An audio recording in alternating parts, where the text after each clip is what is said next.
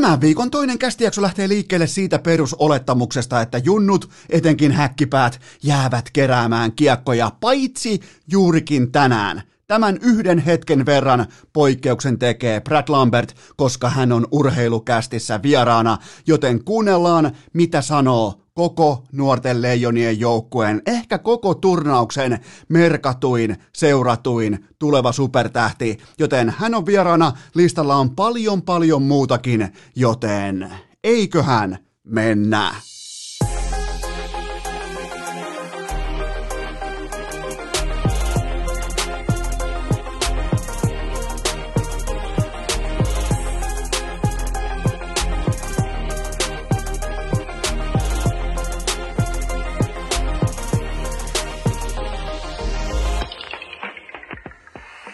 Tervetuloa te kaikki mitään rakkahimmat kummikuuntelijat jälleen kerran urheilukästi mukaan. On torstai 10. päivä joulukuuta ja Kaikkihan sen tietää, että nyt on tarjous haukkojen aika, nimittäin Eno Esko tietää, sä tiedät, kaikki tietää, että vaikkapa suomalaisessa kirjakaupassa kaikki 2020 kalenterit, kaikki vihkoset, kaikki missä on mitään merkintää liittyen tähän aika ongelmalliseen, jopa ehkä negatiivisuuden kierteen leimalla lyötyyn vuoteen, missä jos siellä on mitään viittausta, niin kaikki on alennuskorissa, melkein jopa miinus 70-80 prosenttia ja Eno Eskolla on uusi Ika-Lehkos-tyyppinen punainen muistikirja, johon mä teen merkintöjä vaikkapa NHL-pelaajista, joukkueiden suuntaviivoista, aina kun jää jonkinnäköinen muistikuva jostakin asiasta, vaikka ihan suoraan lennosta, mä teen pikkumerkinnän ja mä seuraan sitä asiaa sitten myöhemmin. Mulla on teille nyt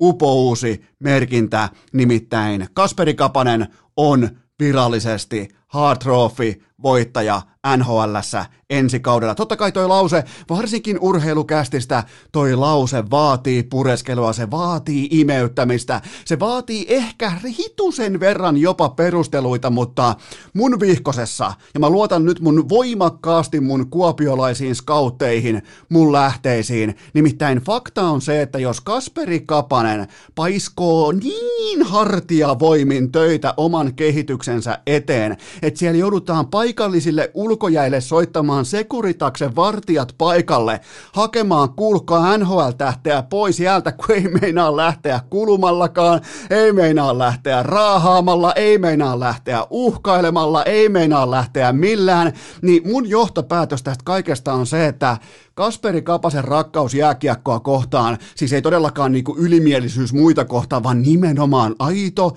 vilpitön rakkaus jääkiekkoa kohtaan roihua tällä hetkellä juurikin sillä tasolla, mikä nostaa hänet ei ainoastaan seuraavalle tasolle, vaan suoraan Hard Trophy. Miettikää, miten nopea se on, jos ei siihen osu edes Sekuritaksen etälamauttimella nykyään, kun se menee tosta ja siellä lentää, kuulkaa heittotähteä ja pamppua ja mitä kaikkea teleskooppi keihästä Pitkämäki, niin kukaan ei osu. Ei osu kapaseen, kukaan ei voi mitään. Se on muutenkin aika heikko mismatchi mun papereissa, jos saat Sekuritaksen ylipäätään, että sun pitää mennä ulkojäille fucking Kuopiossa sun pitää mennä, sulla on tietsä, työsuhden maiharit siinä jalassa ja sit siellä tulee ohjeistus ja komennus, että pitäisi ottaa täältä näitä jääkiekkoilijoita kiinni ja yksi niistä on yksi NHL nopeimmista luistelijoista, niin mitä, mitä sulla on tehtävissä? Mulla olisi, mulla olisi heittotähti, mulla olisi etälamauti, mulla olisi monennäköistä äh, vipuvarta kyllä hihassa, mulla olisi ihan niin kuin Batmanin valmis. Jos mä olisin Kuopiossa Securitaksella muutenkin töissä, mulla olisi sellainen Batmanin viitta ja kaikki tarvittavat,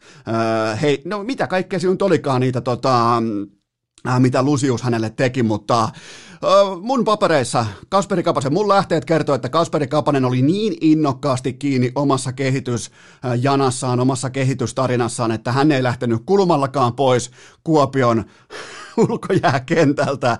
Ja sinne jouduttiin sitten tuomaan ihan vartijat paikalle selvittämään tätä tilannetta, että sais, saisiko se nyt joku kiinni, saisiko se joku nyt pois tuolta, ei saa. Kapanen on aivan mielettömässä tikissä, aivan huippunopeudessa, jatkuva liikennopeus, ihan maailman vähintään Kuopion kärkeä, varsinkin Sekuritaksen noita tota, maihareita vastaan, joten Kasperi Kapanen tällä hetkellä Eno Eskon muistivihkosessa isosti back ja hard trophy ehdokkaaksi välittömästi, koska pyörittää koko Kuopiota sekä yötä että ulkojäitä, mitä tahansa, se kulkee Kasperi Kapasen kautta, joten on tavallaan kunnia aloittaa tämä uusi muistivihkon historia tällaisella merkinnällä, missä taataan jo välittömästi isoja palkintoja Kasperi Kapaselle, joka, jonka nyt se, mä oon, mä oon paljon halunnut nähdä häneltä sitoutumista jääkiekkoa kohtaan, on paljon halunnut nähdä ö, itsensä heittämistä pelille, pelin armoille, niin tämä on nyt sitä nyt, nyt sitoudutaan, nyt ei tulla pois jäältä, nyt, nyt, ei,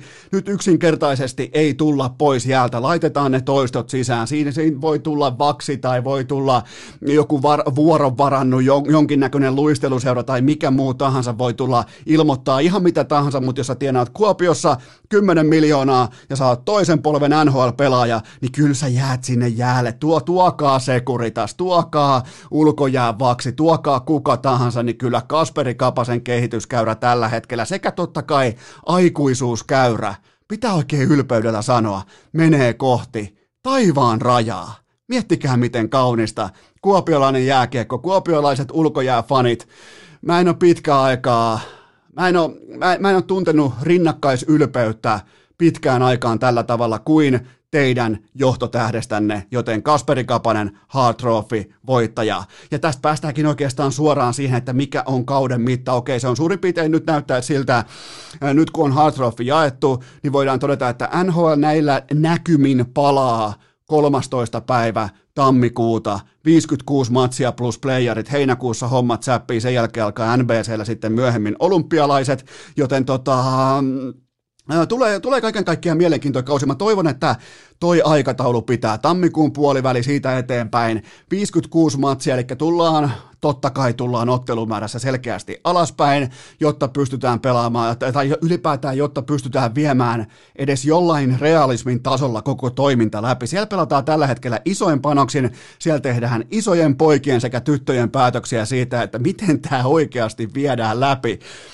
ne on taas tuntemattoman äärellä, ja se mistä mä tykkään erityisesti, me saadaan kanadalaisjoukkueet samaan divisioonaan, se näyttää erittäin todennäköiseltä Gary Bettmanin mukaan just tällä hetkellä, ja toivottavasti NHLPA, toivottavasti omistajat löytää yhteisen sävelen, toivottavasti noi äijät pääsee, siis Kasperi Kapasen johdolla pääsee pelaamaan ihan luvan kanssa jääkiekkoa kaukaloon silleen, että kukaan ei tule hakemaan pois, niin, niin se, se on varmaan meidän kaikkien intressiä, toivotaan, että tämä tämänhetkinen tietynlainen jopa voisiko sanoa yhteisymmärrys omistajien ja pelaajien välillä, niin toivottavasti se kantaa ihan sinne itse käytäntöön saakka, koska jotenkin vaikuttaisi, että sekä NBAssa että NHLssä ollaan voimakkaasti aikuisuuden tilassa liittyen siihen, että nyt ei ole varaa perseilyä nyt, nyt ei yksinkertaisesti ole varaa perseilyä, nyt ei voi mököttää, nyt ei voi ihan absoluuttisesti koko ajan 24 tuntia vuorokaudessa ajatella vain ja ainoastaan omaa etua. Tämä on kenties ensimmäinen tilanne, missä ihan oikeasti pitää pystyä myös antamaan jotain. Ja mun mielestä NHL, mitä tulee tällä hetkellä raportteja ulos vaikka TSNltä tai ja ne kantautuu totta kai myös Suomi, äh, Suomi-mediaan, niin mun, mun mielestä NHL jälleen kerran voi olla aika ylpeä siitä, että ne löytää neuvotteluyhteyden, ne löytää ihan selvästi yhteiset pelisäännöt, pelisävelet, soittosävelet, kaikki nämä sävellajin, että miten nyt edetään tässä vaikeassa tilanteessa, mutta NHL alkaa, mä lähden siitä, että NHL alkaa tammikuun puolivälissä ja Kasperi Kapanen on koko paskan MVP, koska hän on tällä hetkellä yhtä jään kanssa. Puhutaanko kylkeen hieman kuitenkin Suomen jääkiekkoliiton legendaarisesta. Se on nyt jo legendaarinen, vaikka se on todella, todella nuori, jopa ruukietason sääntöpykälä, niin puhutaanko kuitenkin legendaarisesta kilpailuetusäännöstä? Meidän aikoina ei ollut mitään tällaista. Jos, jos tuli Filppulat ja tuli Bergenheimit jokereissa ratkaisemaan pelejä, niin ne kans sitten tuli. Ne voitti yksin kokonaisia finaalisarjoja, kokonaisia playoffeja aikoinaan. Jotkut muuttaa, muistaa vaikka Tuukka Raski, Perttu Lindgren. Ketähän mulla tulisi mieleen semmoisia, ketkä yksinkertaisesti vaan tuli A A-junnuihin, B-junnuihin, ja ne voitti mestaruuksia. Bergenheim ainakin on voittanut yksin yhden B-junnujen mestaruuden jokereille aikoinaan, sen mä muistan ihan ulkoa, mutta ää, Jypin B, tänään on muutenkin iso Jyppi-jakso, koska on Brad Lambertti vieraana, mutta Jypin B-junnut voitti KK 5-3 kentällä, siis siellä kaukalossa. Siinä siis siinä tilassa, mistä Kasperi Kapasta tällä hetkellä ei saada pois. Mutta kuitenkin Jypin B sitten myöhemmin hävisi tämän saman ottelun kabinetissa 0-5. Syy on tietenkin se, että Jypin A-junnut oli matsissa merkittävässä roolissa ja pisteillä, mutta se tärkein syy kuitenkin tälle kabinetti 05 oli tietenkin se, että KK valitti ja jopa vasikoi asiasta liittoon. Miettikää, pandemiavuosi. Nuoret, lapset, junnut, ne ei pääse urheilemaan, ne ei pääse toteuttamaan itseään, ne, on, ne kaikki on motissa, ihan jokainen on motissa, me kaikki ollaan kollektiivisessa motissa, saadaan vietyä jotenkuten pelejä läpi, saadaan jotenkuten unohdettua se kaikki paska hetkeksi. Ja ö, tulee, tulee jääkiekkoa, tulee nousuja, tulee laskeutumisia, tulee voittoja, tappioita, niin sen jälkeen mennään vasikoimaan siitä syystä vanhemmista pelaajista – koska ne oli tehopisteellä. Ja, ja se klausuli myös pitää, se pitää veden niiltä osin, koska ne tuo merkittävää kilpailuetua. Ja tämä potkaisee voimaa tämä kilpailuetusääntö siinä kohdin, kun nämä vanhemmat pelaajat on tehopisteillä. Miettikää, Veskari voi pukata nollapelejä pöytään 40 putkea, se ei ole kilpailuetua, mutta varjele vaan, kun sieltä tulee se vähän vanhempi laitahyökkäys, laittaa 0 plus 1 tauluun, se on kilpailuetua. Pandemiavuosi, vasikointia, junnulätkää, P-junnulätkää, missä pitäisi olla ylipäätään hienoa, että päästään pelaamaan. Saadaan vetää luistimet jalkaa turvallisissa olosuhteissa. Ei tarvi pitää kasvomaskeja kentällä niin mennään vasikoimaan. Me, mennään, mennään vittu vähän kuiskuttamaan, että hei tuolla oli noita vähän vanhempia, pe, tuolla on tosi tuhmasti vähän vanhempia, niillä oli 0 plus 1 ja yhdellä pelaajalla oli 0 plus 2. Oisko aikaa kasvattaa munat tässä kohdin, kun on aika helvetin vaikeaa ympäri ihan globaalisti. Lukekaa uutisia, asettakaa itsenne perspektiiviin. Se on B-junnujen lätkää. Antakaa niiden pelata. Ne, ketkä ylipäätään pääsee paikalle eikä ole karanteenissa eikä ole öö, muita ongelmia, ei ole, ei, ei, ei, ei ole mitään niin kuin muita esteitä tulla peleihin hallille, päästäkää ne lapset pelaamaan, päästäkää ne nuoret nyt Herran Jumala, tehkää se, tehkää se yhteiskunnan nimissä, että päästätte ne kaikki Herran Jumala nyt pelaamaan, ja kukaan ei vasikoi mistään saatanan kilpailuetusäännöstä, koska näillä eväillä on voitettu mestaruuksia alkaen päivästä yksi, suomalaisessa junnujääkiekossa nimenomaan sillä, että kun tosipaikka tulee parhaat pelaa ja valitettavasti nyt kaikki kuulkaa isien ja äitien poikakullat, ne parhaat on parempia ihan syystä. Tottukaa siihen elämään. Se on paha paikka, kun joku on sua parempi. Siihen kannattaa totuttautua B-junnuna, että joku tulee vaikka ja jyrää sun yli jyppi KK-pelissä, joka ei kiinnosta yksinkertaisesti yhtään ketään, koko Suomessa. Se on tärkeää oppia se, että se parempi, äh, parempi työntekijä, parempi äh, työnhakija, se lahjakkaampi äh, koodari, se lahjakkaampi johtaja, se todennäköisesti pöllii sen sun paikan sitten myös, kun ollaan, tiedättekö, isojen poikien hiekkalaatikolla niin ei tuu siellä sitten itku, koska siellä ei voi vasikoida liittoa, että tekivät tuhmasti, tekivät kuulkaa rekryprosessin kanssa tuhmasti, että sieltä tuli yliikäisiä kasvattakaa ne munat ja heittäkää tämmöiset kilpailuetusäännöt nyt helvettiin tuolta jääkekostaan pandemia vuosi. Seuraava aihe on se, että te varmaan muistatte, miten mä annoin jo osittain hyväksyvän nyökkäyksen NHL-toimittajille ja kollektiivitasolla. Mä totesin vaan, että olette ansainneet natsanne. Vähän niin kuin jossain vaikka sotilasvalassa vaikka nimetään ja äh, todetaan uusi kenraali. Mä keksin tämän kaiken ihan hatusta, koska mä en muista yhtään, mitä siellä tapahtui, mutta sovitaan nyt vaikka, että itsenäisyyspäivänä nimetään vaikka uusi kenraali, niin mäkin annoin samalla tavalla, jopa niin kuin itsenäisyyspäivänä, annoin NHL-toimittajille natsat, kynät, penaalit takaisin, koska ne vihdoin osas laittaa Miro Heiskasen suurin piirtein sinne oikeille sijoituksille kaikista maailman jääkiekkoilijoista, mutta varjele vaan siitä. Ka- kaksi sekuntia. Miten se, kun teillä on varmaan joskus ollut jollain vaikka koiranpentu, jo- jollain on vaikka ollut tota, pian kakara, pieni lapsi, onnittelut seksistä, niin tota, koiranpennun kanssa, niin sä katot vaikka 20 sekuntia, ei, ei, ei tarvi noin pitkään, sä katot kaksi sekuntia väärään suuntaan, ja siellä on helvetti irti, siellä toisessa suunnassa välittömästi. Jo, siellä joku kukkaruukku on kaadettu ja näin poispäin. Kaikki tietää, mistä on kyse. Ja mulla on nyt sama tunne NHL-toimittajien kanssa. Mä annoin niille hetken siimaa, mä annoin niille penaalit takaisin, niin johan tulee NHL Networkin top 50 pelaajalista ulos. Ja Miro Heiskanen löytyy sieltä 45. Mieti, mieti nyt ihan itse, mieti tuu mua vastaan nyt sen verran, viikon jälkimmäinen kästijakso, tuu mua vastaan sen verran, että sun ammatti on katsoa, tutkia, pohtia ja kirjoittaa NHLstä ja pudotuspelien top 2 pelaaja top kolme pelaaja ei mahdu sun top 40 pelaajiin NHL. Miettikää, yksi parhaista pakkien suorituksista ikinä NHLssä playareissa. Ja se on vielä ihan uuni tuoreena. Voi, voi vetäytyä, tai niinku, jos laittaa yläkanttiin sen sijoituksen, niin voi vaikka sitten voi perustella sen vaikka niinku recency biasilla, eli sillä, että niillä, mitä on tapahtunut just ajo, vähän aikaa sitten, niillä tapahtumilla on isompi painoarvo sun aivoissa, koska me kaikki ollaan ihmisiä. Mutta ei, me laitetaan Miro Heiskanen siellä 45, että ke, näyttäkää mulle ne 44 parempaa pelaajaa NHLstä tällä hetkellä. Mä voin sanoa, että se on loputon sua, se on hävitty peli, se on yhtä yhtä hävitty peli, kun lähtee hakemaan Kasperi Kapasta pois kuopiolaiselta ulkojääkentältä. Se on yhtä hävitty peli, joten tota, en, en siis en halua vaan, niin kuin sen mä lisään vielä, se on mun mielestä tärkeää lisätä, kun liikutaan kohti, joulupukki tulee kohta, kohta tulee lahjat kuusen alle, niin on tärkeää lisätä se, että ei, ei, en, en siis todellakaan mä en ole vihanen. Mä oon jälleen kerran, mä oon jopa vähän tuplana pettynyt, ja tässä tapauksessa kaksi miinusta ja yksi plussa. Mitä nää? Mä otan, mä otan penaalit pois. Mä otan NHL-toimittajilta jälleen kerran penaalit pois. Josta on näin saatanan vaikeeta katsoa hyvin yksinkertaista urheilulajia nimeltä jääkiekko.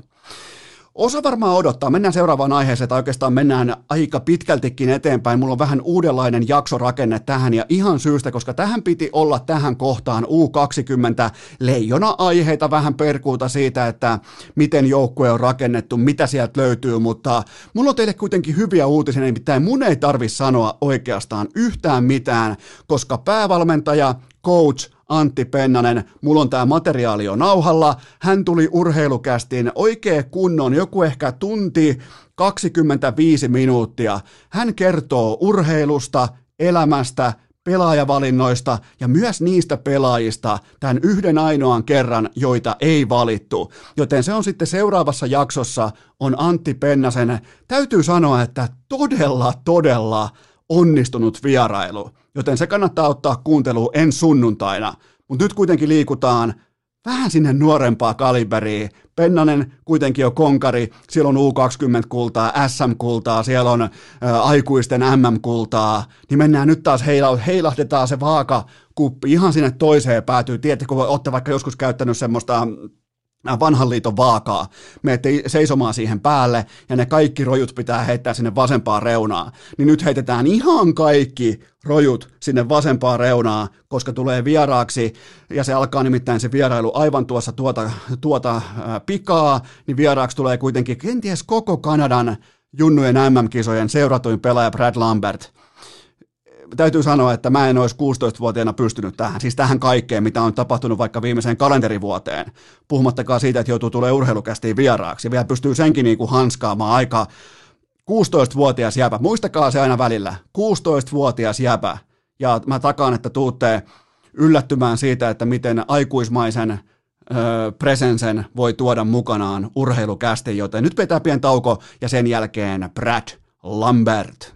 Urheilukääst! Aina posin kautta, eikä koskaan kenellekään, ei siis ikinä kenellekään nolla kautta vitosta. Tähän välikköön mulla on teille kuitenkin huippunopea kaupallinen tiedote ja sen tarjoaa elisa.fi, tarkemmin ottaen elisa.fi kautta urheilukääst, koska kaikkihan tietää sen, että siitä osoitteesta elisa.fi kautta urheilukääst löytyy juurikin sulle ne täsmällisimmät joululahjaideat. Ai miksi? No siksi, koska mä oon kasannut sen listan. Siellä on suurin piirtein kahdeksan tuotetta, kannattaa käydä katsomassa kaikki pois ja kohta te kuulette, kun Brad Lambertti puhuu vaikkapa kuulokkeista. Ei nimittäin ihan ekalla lähtenyt tuossa mikrofoni käyntiin. Te tarvitte uudet kuulokkeet. Brady, jos kuuntelet tämän kohan, säkin tarvit uudet kuulokkeet. Se on ihan selvä asia, että ne sun vanhat beatsit, ne ei riitä yhtään mihinkään. Ja mä oon kasannut teille osoitteeseen elisa.fi kautta urheilukääst yhteensä kolmet erilaiset kuulokkeet, on pikkunapit, on isommat napit, vähän niin kuin kunnon vaikkapa liikuntaan, urheiluun, ehkä jopa maastopyöräilyyn, jopa ulkojäille osa ottaa mukaan. Ja sitten on ihan kunnon tämmöiset luurit. Mullakin on kaikkiin, mä suosittelen voimakkaasti sitä, että on kaikkiin tapahtumiin, urheilutyyppeihin. Mullakin on suurin piirtein kolmet, neljät eri kuulokkeet. Mulla on tässä hommassa omat kuulokkeet, sen jälkeen on sitten vielä maastopyöräkuulokkeet, on juoksukuulokkeet, jokaiseen yökuuntelukuulokkeet, jokaiseen lähtöön löytyy, koska ne on nykyään todella edullisia ja nyt ne vasta edullisia onkin, koska näissä kaikissa kyseisissä kolmessa vaihtoehdossa on teille ja vain teille 50 euron alennus, joten mä en, mä en keksi, miksi sä et menisi tällä hetkellä osoitteeseen elisa.fi kautta urheilukääst. Käykää myös tsekkaamassa meikäläisen Instagrami. Swipaatte sieltä vaan ylös. Se on elisa.fi kautta urheilukääst. Siellä on kolmet erilaiset huippuluokan kuulokkeet ja ne kaikki on miinus 50 euroa, joten se osoite on elisa.fi kautta urheilukääst. Ja nyt liikahdetaan Brad Lambertin vierailuun. Vieras pelimatka. Lämmin bussin penkki eväs rasia, vilisevä maisema ja kuulokkeissa urheilukääst. On aika toivottaa tervetulleeksi urheilukästiin seuraava vieras ja nyt kun nuoret leijonat lähtevät kohti Kanadaa, Suomen joukkueessa on ylivoimaisesti yksi nimi, joka kiinnostaa sekä täällä Suomessa että Kanadassa kaikkia jääkiekkoihmisiä, jopa urheiluihmisiä. Brad Lambert, tervetuloa urheilukästiin. Kiitos, kiitos kun sain tulla. Miltä se tuntuu olla urheilukästin piskuisen historian nuorin vieras? Vasta 16-vuotias. Nyt munkin pitää, Eno Eskonkin pitää nyt muistaa, että nyt on siis, jos mä olisin sun asemassa 16-vuotiaana aikoina ollut vaikka jossain, meillä oli silloin sellaisia juttuja kuin radio ja printtilehti ja tämmöisiä, niin mä olisin ollut aivan kusessa, niin tota, sä voit nyt ihan itsekin linjata, että oot sä valmis? Oho, mä oon valmis ja onhan tää ihan kunnia. tämä, on, tämä on se kunnia. Mä luulen, että, että sun uralla niinku, aika pitkään varmaan pitää pelata, että tämä kunnia tulee vähän niinku, äh, tota, lyödyksi laudalta. Joo, se voi olla. Okei, sä oot nyt sitten ihan ehtä suomalais-kanadalainen, sulla on molemmat passit ja tota, äh, erittäin mielenkiintoista. Jotenkin mulla on muutamia poimintoja liittyen sun uraa ja kaikkea siihen, että miten me ollaan tultu nyt tähän pisteeseen saakka, koska mä myönnän ihan avoimesti, että mun Brad Lambert ää, seuranta alkoi siitä The Rankkarista, muistatko sen? Kyllä, mä sen muistan jo. Niin tota, se oli, onko se, onko se muuten sun leipäkikka? Jos nyt mennään vaikka kohti U20 MM-finaalia vastassa Kanada, niin lähteekö sun toi kikka koska tahansa? No se voi olla, että pitää mennä jollain muulla, kun kaikki on nähnyt sen jo. Että, tota, no, se ei ole nyt vähän aikaa toiminut, mutta ehkä se sieltä tulee vielä joskus. Sä saat muuten nyt myös itse päättää, että otetaanko tähän sun vierailuun, sä oot alaikäinen, sä oot vasta 16-vuotias, niin tota, otetaanko tähän vierailuun tällainen pehmeä nuori Suomi-linja, että kaikilla on kivaa vai sitten se linja, mitä sulla on edessä seuraavat semmoiset 20 vuotta huippurheilijana? Vaikka se seuraavat 20 vuotta. Okei, mennään sillä linjalla, koska ensimmäinen kysymys olisi ollut tuolla nuori Suomi-puolella, että ootko saanut jääkiekosta uusia ystäviä, tai jopa Jyväskylästä mieti. Ootko muuten oikeasti saanut Jyväskylästä uusia ystäviä? Oonhan mä täältä saanut niin, jo, kaikki uudet joukkuekaverit ja muutama joukkojen ulkopuoleltakin. Mä, mä, mä veikkaan, että yksi näistä hyvistä joukkuekavereista ei voi olla Jani Tuppurainen, joka yritti lopettaa sun uran sillä kammolämärillä sieltä omasta päästä, niin voitko nyt aloittaa ihan, aloittaa siis, me ollaan suurin piirtein Tuppuraisen kanssa samanikäisiä, mä oon seurannut Tuppuraista niin kauan, että siis siinä on pelaaja, jota mä oon rakastanut ja vihannut samassa lauseessa koko elämäni, niin, niin tota, minkä takia Jani Tuppurainen vihaa sua? En mä pitää kysyä siltä, ei ei se mun mielestä vihaa, että tota, niin ihan hyvin me tullaan toimeen ja näin, mutta tota, niin, se nyt oli vähän semmoinen lämäri, että tota, niin, vahinkoja sattuu, mutta Vai taisin, olla vä- taisin olla väärässä paikassa väärä aika. Olin just tulossa siihen, että jos 40-vuotias lämää, niin 16-vuotias ei voi olla silloin tiellä, joten otatko jopa, otatko jopa omaa piikkiin? No kyllä se voisi ehkä vähän ottaa, olisi voinut mennä vähän nopeammin sitten, mutta mä ottelin vielä syöttöä, mutta en mä tajunnut, että paljon kellos oli aika. Juu, se on, joo, toi on hyvä, toi on hyvä oma piikki ottaminen, koska kuitenkin Jyppi-legenda, Hurrikaani-legenda, niin tota, se, se, se testasi sua, se laittoi sun vähän niin kuin mustelmia valmiiksi, koska se on pommi varmaa, että tuolla U20-kisoissa, mihin kohta mennään, niin siellä sua lyödään kuin vierasta sikaa, mutta mulla on muutama lämmittelykysymys niin kuin kaikille urheilukästi vieraille, niin ää, kumpi teistä on Lahen kuuluisampi prädi, sinä vai Kari Härkönen? No ehkä se on vielä Kari Härkönen, mutta toivotaan, että muutaman vuoden päästä ei enää ole. Eli se on siis Brady tai siis tota, ää, Kapa on nyt suorastaan sitten haastettu. Kyllä se on haastettu nyt. Pitääkö paikkansa, seuraava lämmittelykysymys, pitääkö paikkansa, että sä puet varusteet jo kotona päälle ennen kuin sä lähdet treeneihin? Mä oon nimittäin nähnyt monennäköistä videotodistetta, missä sä istut kaikki kamat päällä autossa, niin tota, onko tämä taktiikka edelleen käytössä? Ei, tää oli tota, niin, meillä oli Sevenkaa kesällä tota, tämmöinen juttu, että me käytiin tuolla Boogilainen jäällä, kun ei ollut tota, hippos ei ollut vielä valmis, niin, tota, niin jouduttiin pukea hippo, hippoksella ne kamat ja sitten mennä siitä autolta tonne Boogille ja sitten siellä vasta toistumelle. Ei su- tämä ole mikään kotipukeminen. Oliko, sul, tota, oliko sulla heittää tuohon niinku kuljetus, kuljetustoimintaan oma mopoauton mukaan? ei ollut, ei ole ikinä ollut mopoautoa. Tota, millä sä muuten taitat, se... millä sä taitat matkaa? Mitä? Millä sä, millä sä teet matkat tai mi, miten sä kuljet, tota, kun sulla ei ole vielä ajokorttia luonnollisesti? Kyllä, niin. kyllä porukat heittää aika useasti. Että, tota, niin, kyllä mä nyt hain tota erikoislupaa, että katsotaan saadaanko me se. Ei tarvitse porukoittaa joka päivä sata kilsaa, mutta tota, niin, joo, tällä hetkellä vielä porukat Tarviiko siihen, tarviiko siihen muuten siihen erikoislupaan, niin kuin vaikka, että on työn puolesta ehdottomasti sellainen tilanne, että tarvii tämän erikoisluvan? Onko se jotain niin kuin tiettyjä kohtia, mitä pitää täyttää, että pitää vähän niin kuin osoittaa, että, että, että tämä on nyt ihan oikeasti niin kuin vakava juttu? Joo, siinä pitää olla joku semmoinen, että tyyliin koulu olisi joku viisi kilsaa tai matka, eikä kuli oikein julkiset tai jotain tämmöistä, mutta katsotaan nyt, jos tuolla jääkiekoululla saisi se, että pitää vaihtelevat aikataulut ja pitää päästä reeneihin ja välillä on kamat mukana ja näin. Niin. Toi on kyllä kova, kun ihan kylmästi vaan laitat siihen, että mä oon tuleva NHL ykkösvaraus, että mä tarvin ajo, ajokortin nyt, niin kyllä alkaa tapahtumaan. Joo, no ei ehkä niin ylimielisesti vitti laittaa. Mä olisin laittanut, no musta ei tullutkaan ykkösvarausta, että siinä on se pieni ero, mutta tota, mennään sun Junnu vuosiin. Kerro mulle lyhyesti, että mitä ja missä. Sä oot siis lahtelaisen jääkiekkomankelin tuotos, mutta oliko se sitten pelkästään vain lahtelaista jääkiekkoa alkaen päivästä yksi?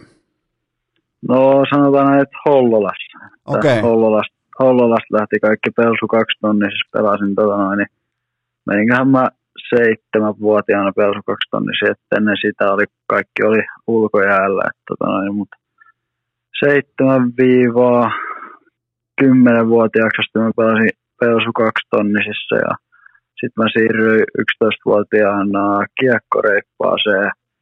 12-vuotiaana mä menin Kanadaan, olin siellä 2015-16 ja sitten tota niin tultiin sen vuoden jälkeen takaisin tänne ja sitten mitä mä kerkesin pelaa kaksi vuotta vai kolme vuotta siinä pelsussa vielä ja sitten hifkiin viime vuodeksi ja nyt ollaan sitten. No niin, se oli aika tiukka tuollainen raportointityyppinen perkaus siitä, mitä on tapahtunut. Mä just tässä hihittelin sulle tuossa etukäteen, että 16-vuotiaan urheilijan uran paketointi on pikkusen erilaista kuin vaikka Lasse Kukkosella tai kumppaneilla, että tota, tämä niinku, tavallaan tämä sun ura on vasta, voisiko sanoa starttitelineissä? Joo, aika lailla, että ei siinä kauan selittää, että mitä on tapahtunut ja ei siinä nyt hirveästi tarinoitakaan ole. Onko tota, mä muistelen jotain vanhoja videoita sun joko joukkuetoverit, jotka on nyt menossa kohti aikuisuutta tai näin poispäin, joukkuetovereiden faijat, niin, niin ne on lähetellyt mulle inboxiin kaiken näköisiä videoita tuolta vuosien vuosien takaa, niin, niin olit sitten hi, hi, hippasen verran ylivoimainen junnupelaaja, siis silloin kun pelattiin just näitä jotain kaksitonnisia tai näitä niin kuin aluesarjaotteluita, niin, niin se näytti aika helpolta. No joo, ehkä mulla oli tota niin luistelu silloin vielä vähän eri tasolla, kun iskä oli laittanut mut luistelee ympyröitä niin nuoresta asti ja ulkoja niin paljon, että tota noin, se oli silloin vähän helpompaa. Niin, niin sä oot tällainen tota, Faija-valmennuksen niin kuin luistelu, luistelu, ulkojääluistelutuote ikään kuin, ja sitten kun sä menit joukkueisiin, niin sait kaikkia muita parempi. No ehkä se voi niinkin sanoa. Kyllä, se, kyllä sen voi niiden videoiden, mä voin jopa niin kuin vahvistaa niiden videoiden perusteella, että sen voi sanoa niin. et, tota, et sitä, siinä ei tarvitse kyllä luimistella yhtään, mutta tota, milloin sä muuten teit sen päätöksen, koska se on ollut myös urheilukästin aiheena, että sun valinta on leijonat eikä Kanadan maajoukkue, koska sun tapauksessa sä olisit voinut valita kumman tahansa. Ja sitten kun se puetaan se paita ekan kerran päälle viralliseen maaotteluun, arvokisoihin, niin sen jälkeen se valinta on tehty, niin miten tämä sun prosessi meni?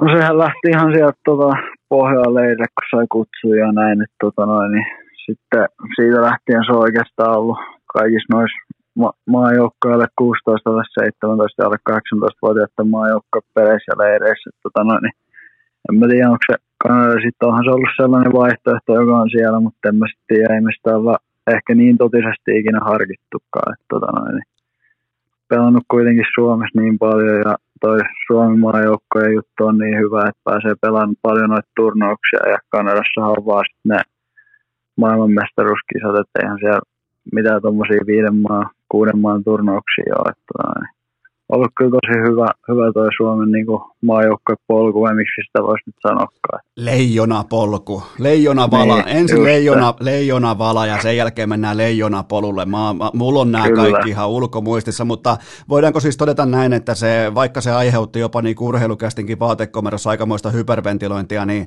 se Kanada ei ollut lopulta edes vaihtoehto, niin kuin sinänsä niin kuin realistisesti, tai että se olisi ollut oikeasti pöydällä.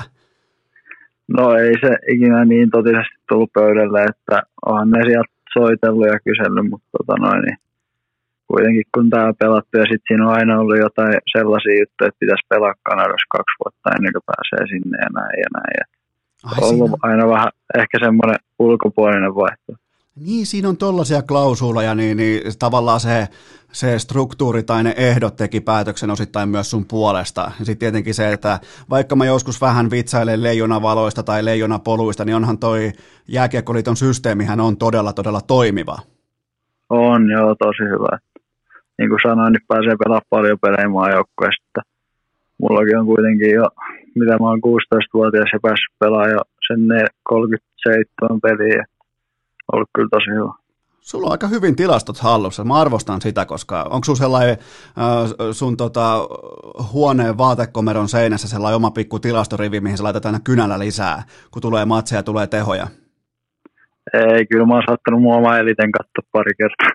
Oot, katsotaan, käydään katsoa monta katselun, oi oi, 270 000 katselukertaa sun elitellä, niin monta niistä kuuluu sulle? Kyllä mä voin laittaa varmaan tuhat. se, on, se on hyvä olla, että pysyy kartalla omasta urasta, mutta on aika kova. 270 000 kertaa käyty katsomassa Brad Lambertia Eliten sivuilla, mutta ö, Lahti jäi taakse.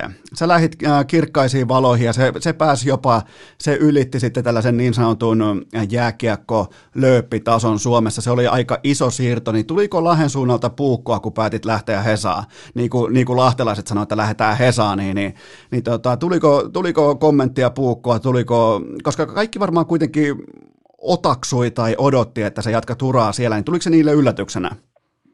No en mä tiedä, tuliko se pääsyille yllätyksenä, että kyllä me oltiin kuitenkin keskusteltu siitä aiheesta niin paljon ja mietitty sitä kuitenkin sen koko kesän, että ei se nyt niin yllätyksen tullut ja kuitenkin ihan hyvät välit meillä jäi kaikkeen, kaikkeen Pelsun tota, managementin kanssa, että tota noin, ei siinä mitään semmoista, että niin kuin ei jäänyt mitään, ei palannut mitään siltoja eikä mitään. Että. Mikä tota, silloin puhuttiin jonkin verran tästä, että, että IFK on ajunnuissa on tosi kilpailukykyinen joukkue ja se nimenomaan ajunnut vie sua eteenpäin, niin mikä siellä oli siellä IFKssa tuolloin nimenomaan se kärkipointti, että mikä sai tämän valinnan aikaan? No varmaan se, että no IFK on kirkkaat valot ja kaikkea saa paljon huomioon ja näin. Ja sitten se kans, että no Kive Kuhta on valmentajan ja kuulin siitä paljon hyvää. Ja sitten tota noin, niin ihan ihan niin kuin tota, ehkä se oli iso juttu kuitenkin ja sitten Mikkä Granlund tiesi, että on sieltä ja Heiskaset sun muut, niin ehkä nekin toi vähän semmoisia, että se voisi olla hyvä paikka. Okei, eli siinä oli, toi oli mun mielestä hyvin sanottu toi, että saa huomiota, siis nimenomaan se kärki edellä, että, että kun sä pelaat IFKssa, niin se tarkoittaa jotain. Siellä on odotuksia, siellä on ladattu paljon paljon pääomaa kiinni junnujoukkueisiin, junnupelaajien kehitykseen tähän, ja sitten kun sä meet se Hifkin paita päällä, niin vaikka näin ei periaatteessa ex-lahtelaisena pitäisi sanoa, mutta se paita on erilainen myyntituote kuin pelikanssin paita. No onhan se tietenkin, että kuitenkin Helsingissä, mitä siellä on miljoona ihmistä ja Lahdessa on se 100 000 just, että tota, niin onhan se tietenkin erilaista ja erilainen kulttuuri kuitenkin, mutta tota, niin en sano sitä, että Lahdessa ei olisi ollut tosi hyvä pelaa, mutta tota, niin onhan Helsingissä aina niin kuin ihan semmoinen eri, ja, eri huomio ja siellä on vähän sellaisessa, sellaisessa kuplassa, että kaikki seuraa sua ja näin. Niin, teitkö jopa tuon valinnan, nyt mä vähän niin kuin yritän lukea rivien välistä, niin, niin Teitkö tuon valinnan jopa osittain sen takia, että totut siihen, että sulta odotetaan paljon asioita nimenomaan kirkkaissa valoissa ja laajemman skuupin alta, eli se tapahtuu Suomessa kuitenkin vain stadissa?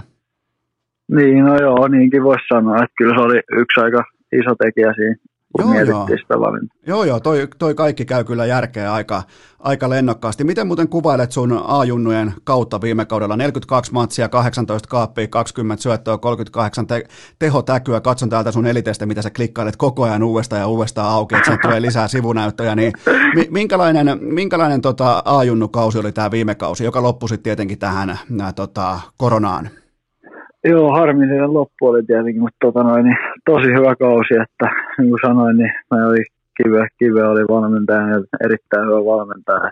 Yksi parhaista valmentajista, mikä mulla olikin ollut. Ja tota noin, niin hyvä kausi oli, meillä oli hyvä jengi, oltiinko me toisia runkosarjassa. Tota noin, niin harmi, ettei päästä pelaamaan loppuun. Mä veikkaan, että me olisi voitettu, se, se, kerro mulle muuten Kipe Kuhdasta valmentajana. Mä en tiedä siitä valmentajana mitään, mä tiedän sitä pelaajana kaiken, katson sitä ö, sekä ihmisenä että, että jääkiekko ö, tällaisena figuurina, katson todella, todella ö, kunnioittain ylöspäin. Niin kerro mulle, että minkälainen coachi Kipe Kuhta on ja mitä se vaatii pelaajalta?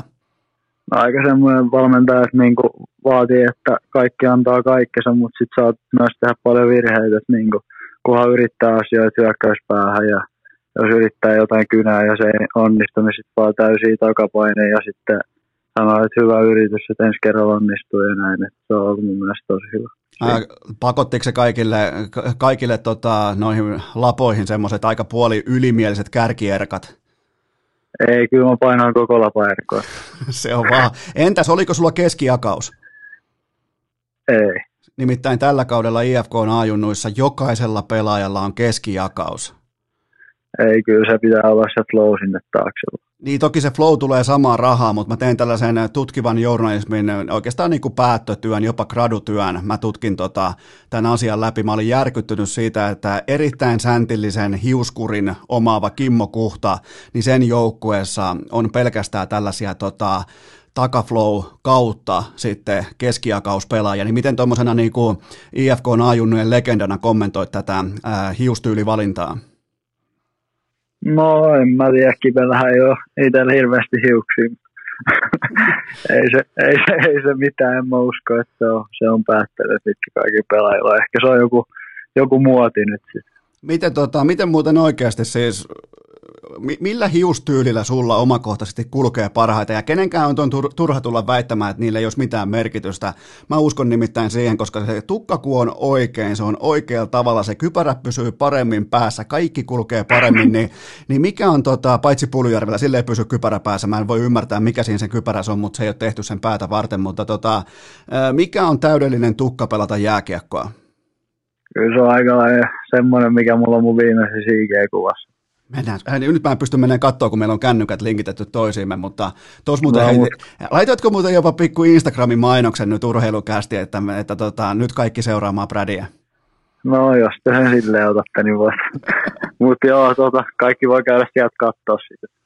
Elikkä, elikkä Mim, sieltä, Mimmonen on täydellinen lätkähiustyyli. No, mä menen nyt katsomaan, ei tässä, tässä ole mihinkään kiire. Brad Lambert, Instagram, ihan hetkinen, täällä on, katsotaan tosta, mä menen juurikin sun IG-sivuille, sinnekin, to, onhan, onhan toi nyt aikamoinen flow, kyllä. Onko sun parta kasvanut? Ehkä vähän. Herra Jumala, joo, toi, to, tol tulisi jopa niin kuin IFKonkin A-junnojen kopis jonkinnäköinen, ehkä jopa C-rintaa. On, on nimittäin todella hyvä, kun sanoit tuosta, niin pysyy nämä niin kuin asiat pysyy tärkeysjärjestyksessä. Eli Brad Lambertin tukkapolitiikka, tukkatilanne on todella, todella tuhti ja tanakka tällä hetkellä. Täytyy nostaa, et, et turhaan, turhaan et maininnut omaa Instagramia, joten saat, niin kuin, saat hyväksynä nyt tolle. No niin, kiitos. Hyvä, okei.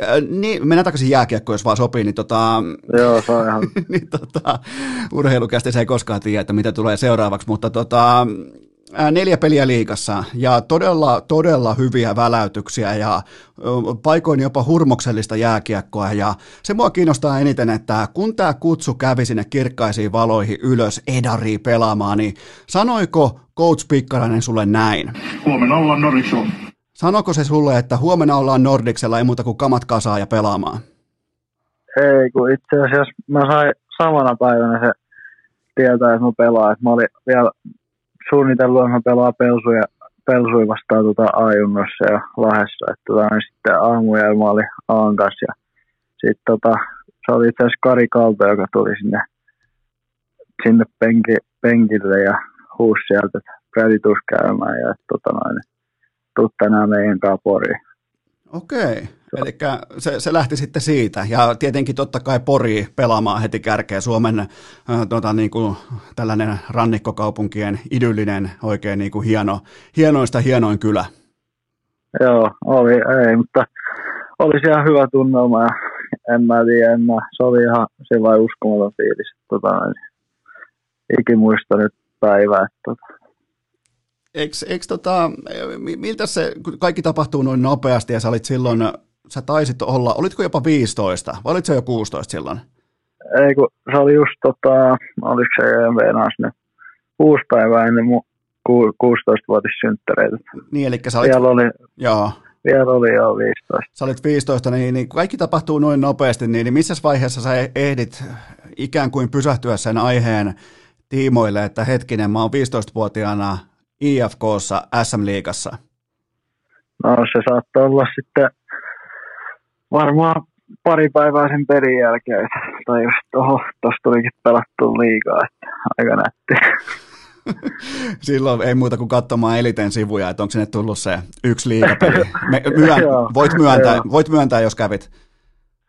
Kyllä mä taisin käydä jossain tota, Tämä sun neljän pelin stintti kaiken kaikkiaan, siinä oli se, varsinkin se kotipeli, mä en muista ketä vastaan se oli, mutta taisi tulla silloin siihen yhteen peliin se 0 plus 2, ja, niin miten sä summaat tämän sun varsin lyhyen tämän liiga debyytti kiertuen suorastaan, niin, niin minkälaisen arvosanan tai mitä sulle jäi mieleen tästä sun, sun tota, Coach Pikkaraisen joukkueessa pelaamisesta?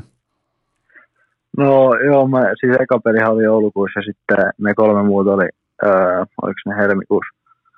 Mutta tota noin, niin olihan se nätti, että tota noin, niin pääs, pääs niiden mukaan ja vielä kun pääsiksi koko viikoksi käytiin vähän Oulussa, lennettiin sinne oikein, ei tarvinnut istua missään bussissa ja näin, mutta tota, olihan se nätti, että tota, niin, iki, iki muista, että varmaan ne neljä peliä, että tota, niin, en tuu unohtaa.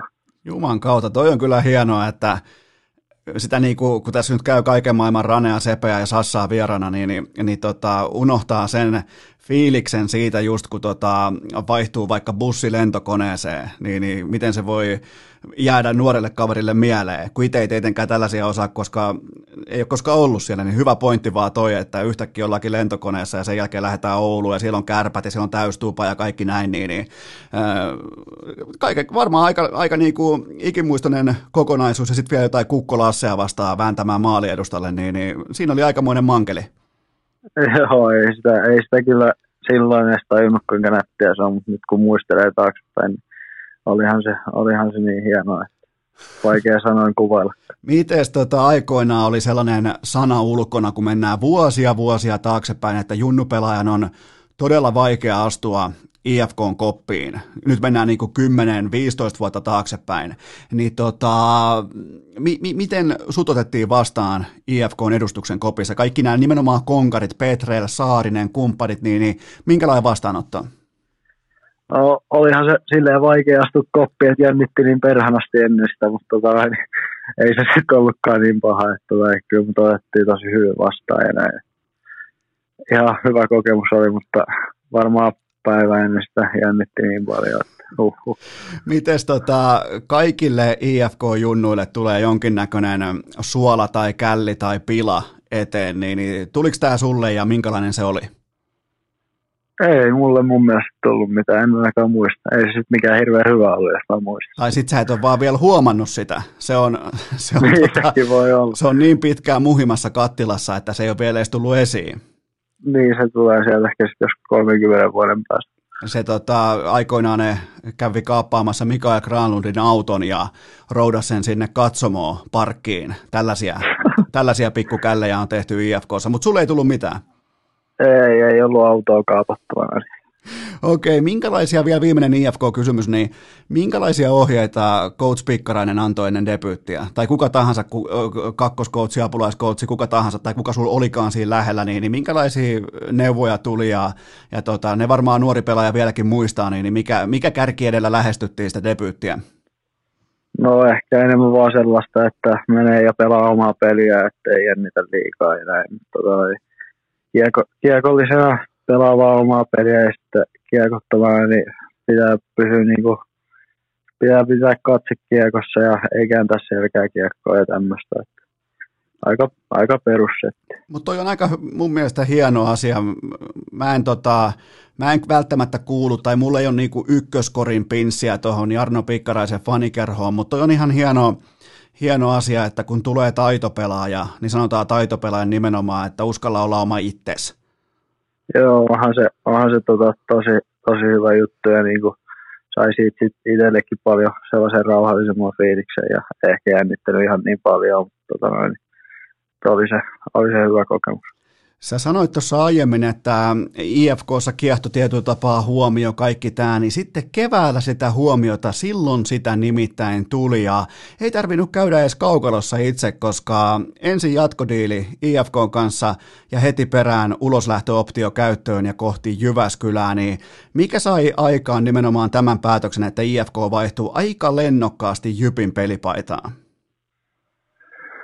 No, joo, siitä, siitä tuli sitten vähän tota mediajuttua, että ei ehkä ihan semmoista, mitä olisi itse halunnut, mutta tota noin, niin, öö, ehkä vähän niin kuin, miten ne nyt sanoisi, oli niin sellaista niin kuin epäaitoa se, mitä siellä mediassa luki ja näin, että ei asiat ollut silleen sitten ekaa kertaa kohtaa sen jutun, että niin kuin, ei kaikki, kaikki niin kuin, mitä ne kirjoittaa musta, niin ei olekaan totta ja näin, mutta tota noin, niin ehkä se, että Jypis oltiin tekemässä just nuorennusleikkausta ja e, niin kuin kuka muukin nuori pelaaja, joka vaihtaa joukkuetta, niin etsii parasta paikkaa, että päästä urallaan eteenpäin ja näin. Että, tota, näin, näin, että mulla olisi paremmat mahdollisuudet päästä parempaan rooliin täällä Jypissä. Että, tota, IFK on kuitenkin niin paljon, niin paljon rahaa ja kaikkea, että nytkin sinne tuli noita NR-vahvistuksia. Montas niitä tuli? Joku seitsemän. 70. Niin, joku 70, mutta niin, niin näin, näin, että tämä on niinku parempi, parempi paikka jatkaa niinku uraa eteenpäin ja ottaa se seuraava steppi. Ää, Minkälainen karttukylpy se nyt oli siinä sitten, että nuorelle kaverille 16-vuotias ja tavallaan sä koit myös sen, mitä sä lähit oikeastaan hakemaan, eli huomiota, ja sä kävit läpi myös sen mankelin, kun media laittaa isoa tussia siihen paperiin, ja kaikki ei ihan pidäkään paikkansa, niin, niin miten kova paikka se oli sulle? Että se oli varmaan aikamoinen kasvuprosessi myös. Joo, olihan se kasvuprosessi, että lähti sinne IFK, niin ei, ei kyllä ihan tuommoista huomiota osannut niin odottaa, mutta tota noin, niin, joo, olihan se vähän, että siinä välillä illat miettii, että mitäs tämä nyt on, mutta tota noin, niin, kyllä siitä sitten pääsi yli ja loppupelissä niin ei sillä oikeastaan ole mitään väliä, että tota noin, niin, mitä siellä sanotaan, kunhan kaikki läheiset ja ne, keillä on väliä, niin tietää, miksi sä teit sen ratkaisun ja niidenkin mielestä se oli oikea ratkaisu. Että tota noin. Niin, ja, ja, nyt, ja nythän me voidaan siis katsoa sitä ratkaisua. IFK on käynyt jokainen, ja me silloinhan me ei voitu tietenkään tietää kaikkea, mutta IFK on tankannut niiden hyökkäystä koko syksyn, koko kesän, ja tavallaan kun katsoo, sulla on kuitenkin sulla on 18 peliä Jypissä liigaa, sulla on seitsemän tehopaunaa, ja se kuinka paljon IFK on investoinut siihen hyökkäykseen, niin, niin kuka voi tulla sanomaan, että se päätös olisi ollut miltään, miltään kohdin väärä?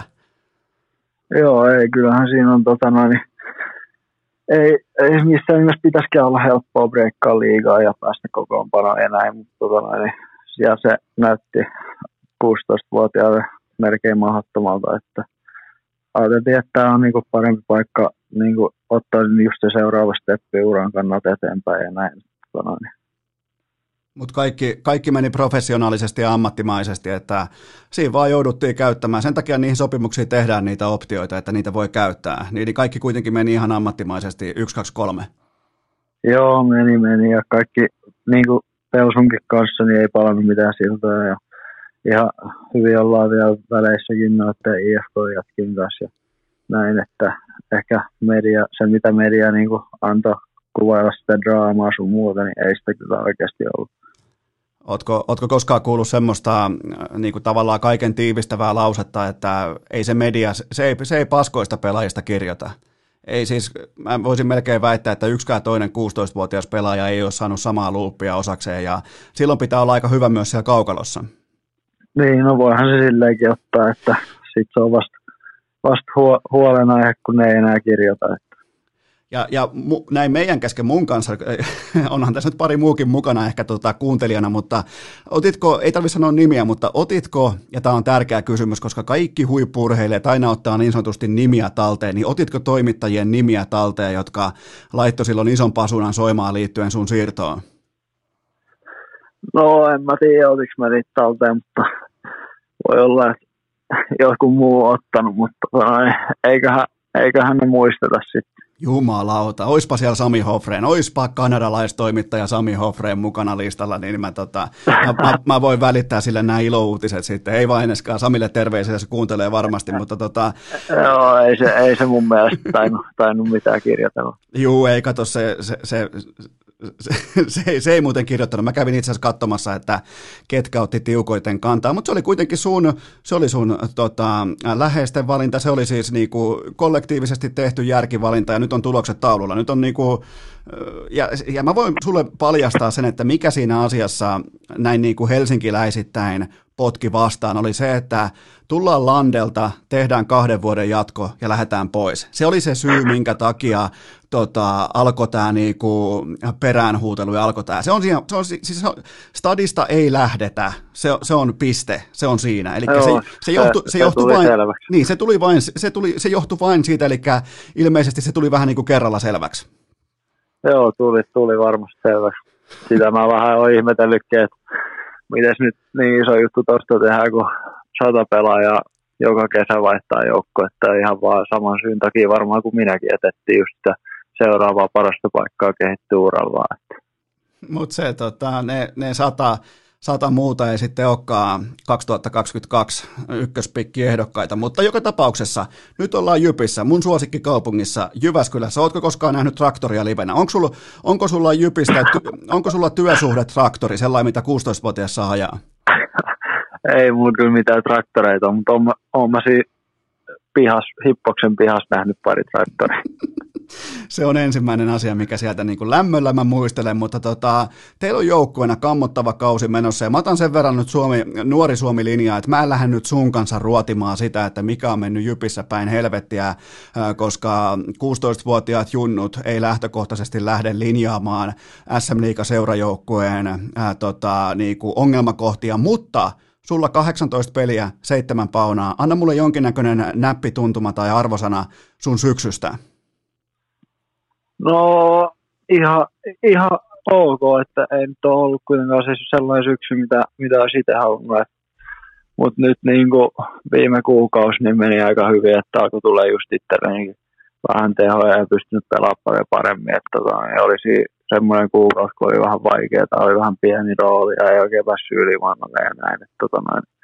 mutta nyt, se on, nyt on alkanut taas rullaamaan ja toivottavasti me pystytään ihan koko joukkojenkin kääntää tämä juna vielä. Että kuitenkin, kuitenkin vielä semmoiset, mitä 40 peliä ja, ja tota liikaa, jos pelataan, niin, tota noin, niin kyllähän sen kerkee tuossa vielä kääntää. Miten, miltä se tuntuu olla tuollaisena tota, nuorena ja innokkaana kaverina ää, tota, tilanteessa, jossa mikä tahansa voi peruntua koska tahansa? No, onhan se vähän vaikeaa, mutta koittaa olla niin kuin, ettei mieti sitä ja pelaa just, tota, tai pelaa ja reenaa just niin kuin päivä kerrallaan ja elää päivä kerrallaan. Että, tota, niin ei, ei hirveän passaa nyt tällä hetkellä miettiä tulevaisuutta. Mitäs muuta jännittävää sä oot löytänyt Jyväskylästä kuin jääkiekon? Onko siellä mitään tota, muuta tekemistä? Mikä on sun ykkösasia Jyväskylässä, jos jätetään kokonaan niin kuin jyppi ja jääkiekko pois? Ei mulla oikein ole tää mitään.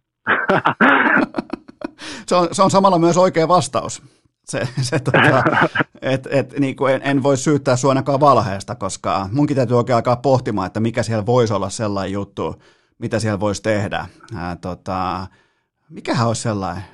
Pata, no, mä pari kertaa käynyt keilaamassa. No niin, kyllä, Bowling Centerissä vai Galaxy Centerissä vai mikä se onkaan. Ja sitten tietenkin myös ää, tota, Patalahden autoparkissa ja siellä on joka lähtöä kyllä kaikkea jännää, mutta tota... Ei, kyllä mä sanon, että, kyllä mä sanon, että kesällä on golfkenttä, että Peurunko golfkenttä ja okay. Jyväsgolf.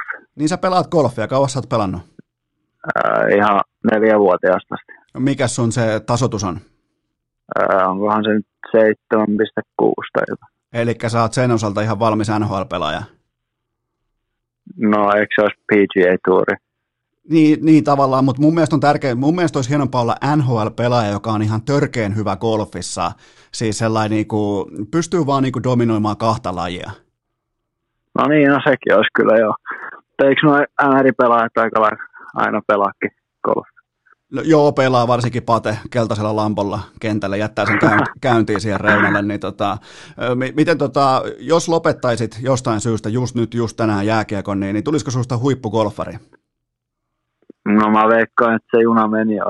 Kyllä mä noin peruslyönnit osaan, mutta mä mitään kier- kierteitä osaa. Että, tota, en mä tiedä, mikä musta sitten tulisi ehkä joku poliisi. Minä voin sanoa 36-vuotiaana, että juna meni jo jossain asiassa, mutta sä et voi 16-vuotiaan sanoa. Kyllä mä voin golfissa sanoa. Okei, okay, se juna meni, mutta palataan vielä tähän jyppiä, tähän niin kuin otetaan ihan vakavakin kysymys väliin, niin mitkä on sellaisia tärkeimpiä asioita, mitä sä teet tai minkä kanssa sä teet töitä siinä ihan normi arkitreenin ohella? No varmaan tällä hetkellä, missä mulla on eniten kehittävää, niin voimassa, että pystyy kamppailemaan paremmin ja keskivartalo, ettei ihan niin helposti kaadu kulmissa sun muuta. Että, tota, niin se, se, on varmaan iso juttu, mutta sit samalla niin pitää pystyä niin kuin kehittämään kaikkea jatkuvasti. Niin siinä on sun, sun tapauksessa aikamoinen se matemaattinen yhtälö, koska se sun liikennopeus, liikeenergia, se tietynlainen niin kuin tanssiaskel siellä jäällä, niin sekään myöskään ei saa kadota. Ja sitten siihen kuitenkin pystyy tuomaan sitä voimaa mukaan, niin vähän niin kuin tällainen Miro Heiskanen prosessi on menossa siellä. Kyllä, kato, ensimmäinen ihminen muisken lisäksi, joka sanoo noin. Se tavallaan tekee musta sun isän. No tavallaan. se tota, eli siis sus on siis, vaikka sulla on väärä mettänpuoleinen mailla kädessä, niin onhan sun luistelussa paljon samaa kuin Heiskasella. Että, tota, että siinä on paljon samoja aiheita, totta kai eri pelipaikat, eri roolit, erilainen tyyppi ää, tai tyyli luoda peliä, mutta kyllähän niinku, niissä perusasioissa on paljonkin sama. Onko Miro joku sellainen, jota sä selkeästi katsot ylöspäin? No onhan se varmasti, jos jotain, joku pakki pitäisi nimetä, niin onhan se niin kuin olisi, se varmaan mun lempipakki NRissä. Tota noin, niin ihan niin kuin, sehän on joka paikassa koko ajan ja luo hyökkäyspäähän ja sitten samalla, samalla tota noin, kerkeä aina omiikin. Että. Kuka, kuka on taas sellainen hyökkäjä, kuka kenties herättää just eniten tätä niin kuin esikuva-asetelmaa, että otat, otat vähän niin kuin mallia? No kyllä mä ehkä Barsalista ja McKinnonista, että kaksi raitin sentteriä ja tota, tosi nopeat molemmat ja pystyy tuo hyökkäyspäähän paljon. Mä arvostan, mä arvostan tota, että otetaan nimenomaan niitä omankätisiä pelaajia sieltä. Se on, se on ihan, ihan kaikki kaikessa. mutta et kyllä valinnut yhtään, yhtään huonoja. Joo, ei tota noin. Niin Aatu joskus sanoi mulle linkassa, että et sä vois seuraa vasenkätisiä pelaajia. Että opin niitä mitään. Siis kuka sanoi ja missä? Aatu Räty taisi sanoa linkka Gretzky Että Joo, joo. Niin. ei, ei, voi, ei voi seurailla vasenkätisiä pelaajia, jos on raitti. Ei niitä opi mitään. Okei, aika tiukka elämän filosofia. Mutta se on sua vanhempi, niin se saa linjata myös. Niin, nimenomaan. Ennen sitä oli, oli McDavidikin vielä seurassa. Ja kyllä se nyt vieläkin on salaa, mutta en mä sit voi tähän sanoa. Niin, No sä oot, mä sanoisin. Niin sä oot heittänyt pois McDavidin sun listalta. Sitten on onneksi myös Crosby poissa. Se on kyllä vähän harmi, että sä et pidä Ahoa tai Barkovia yhtään minään. Oo, kyllä mä niitäkin pidän, mutta tota noin, niin ne on lettejä, niin ei, ei saa kuulla. Okei, okei. No niin, U20 leijonat, niin, niin nyt on tämä esiryhmä on koottu, kasattu, 16 hyökkää, niin tuliko sun papereissa kutsu yllätyksenä vai osasit se ihan selkeästi odottaa sitä?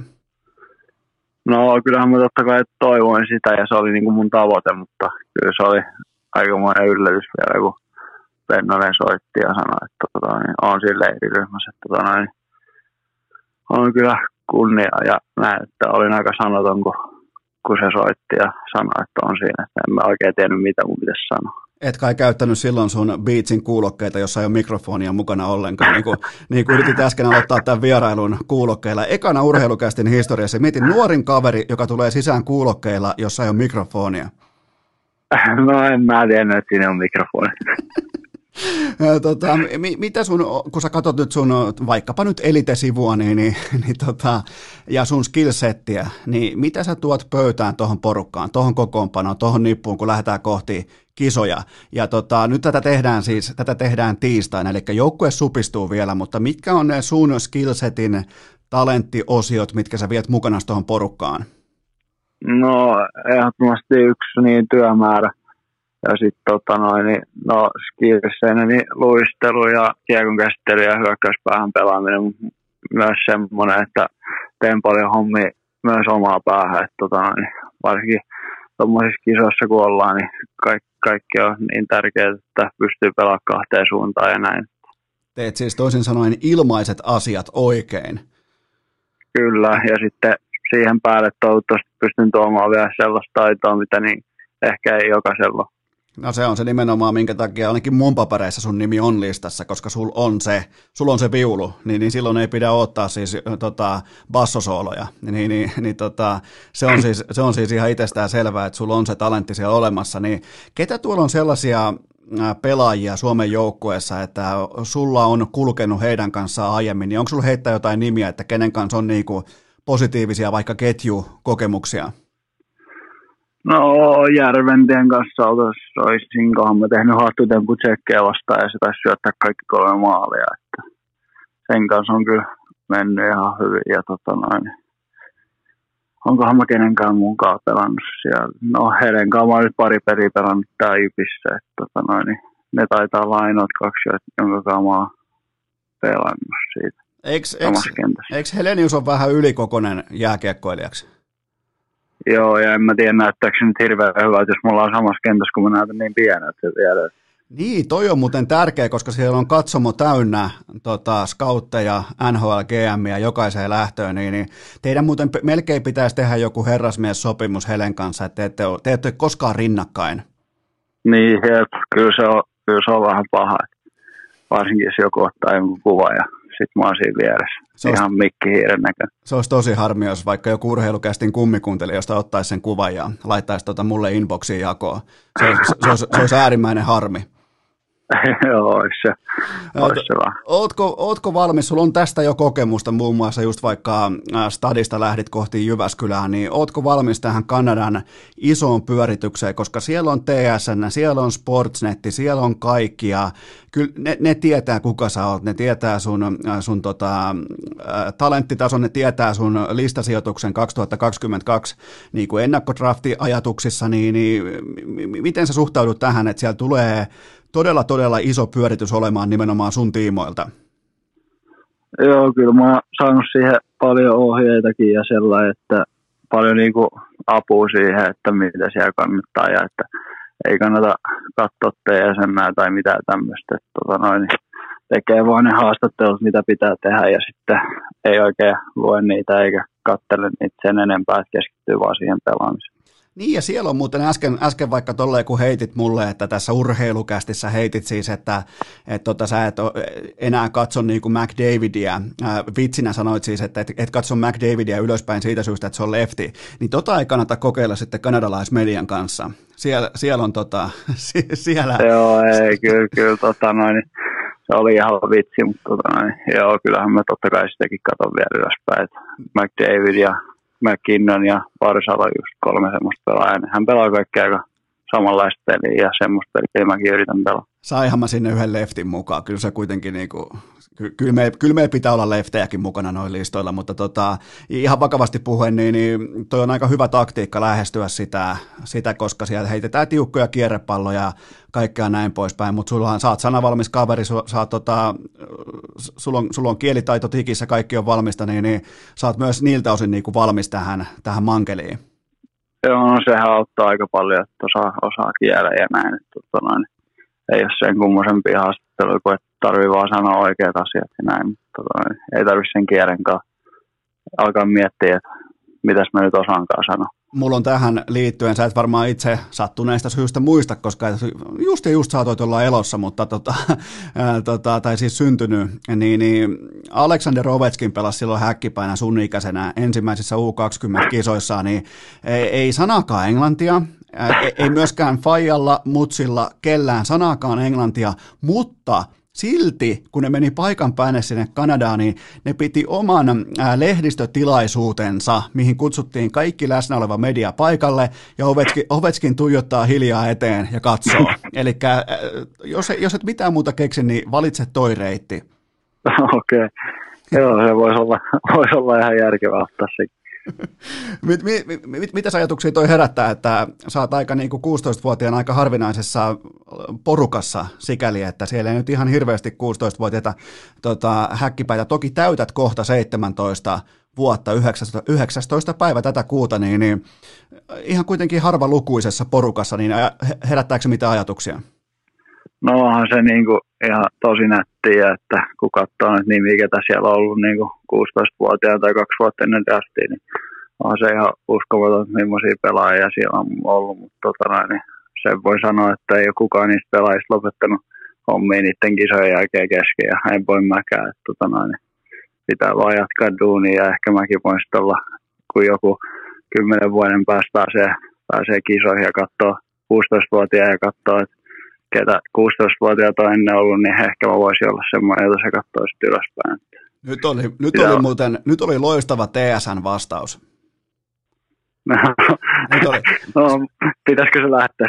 Tuohon toho vielä alkuun just joku niinku, well obviously it's a, it's a great honor and niinku, todella vahvalla lähdet siihen heti kärkeen. Niin se on, ja tuossa on muuten melkein jo valmis vastaus sulle kaikkiin kysymyksiin. Niin, no se voisi vois laittaa tuohon autopilottiin.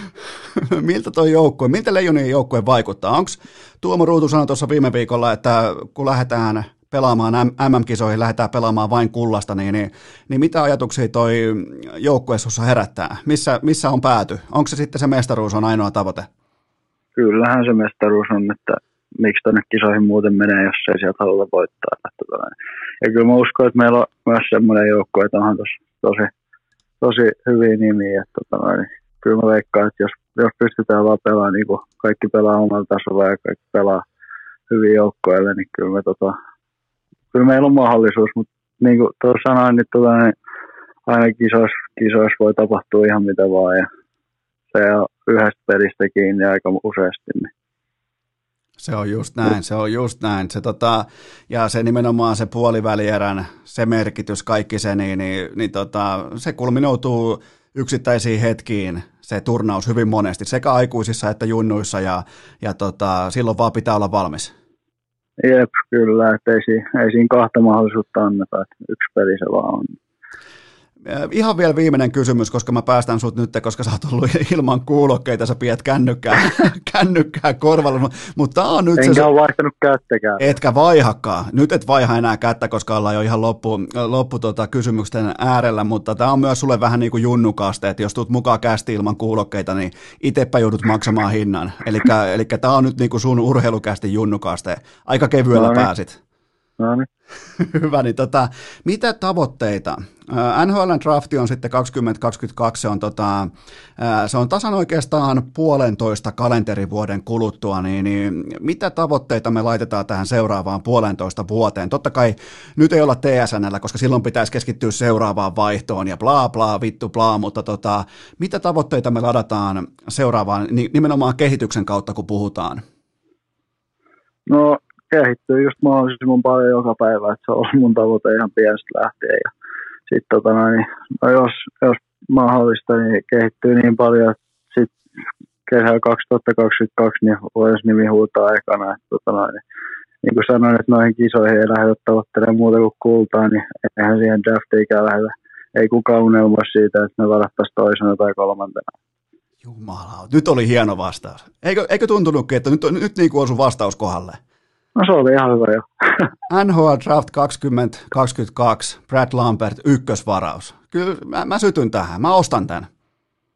No hommi on vielä tehtävä, mutta se voisi olla hyvä tavoite. Et Siis mun on helppo puhua, mun ei tarvitse tehdä mitään. Mä voin olla puolitoista vuotta vaikka istuu, istuu vaatekomerossa ja ootella vaan, mutta toi on, toi on mun mielestä hienoa, että on tavoitteita ja ne, ja se mikä on muuttunut, nyt mä vielä toten tähän loppuun teistä kaikista junnuista, niin tota, se mikä on muuttunut paljon viimeiseen kymmenen vuoteen, niin nykyään te junnut, te uskallatte sanoa teidän tavoitteet ääneen, te uskallatte tehdä töitä teidän omilla vahvuuksilla, niin, niin tätä on hieno katsoa. Onko sulla siihen jotain sanottavaa?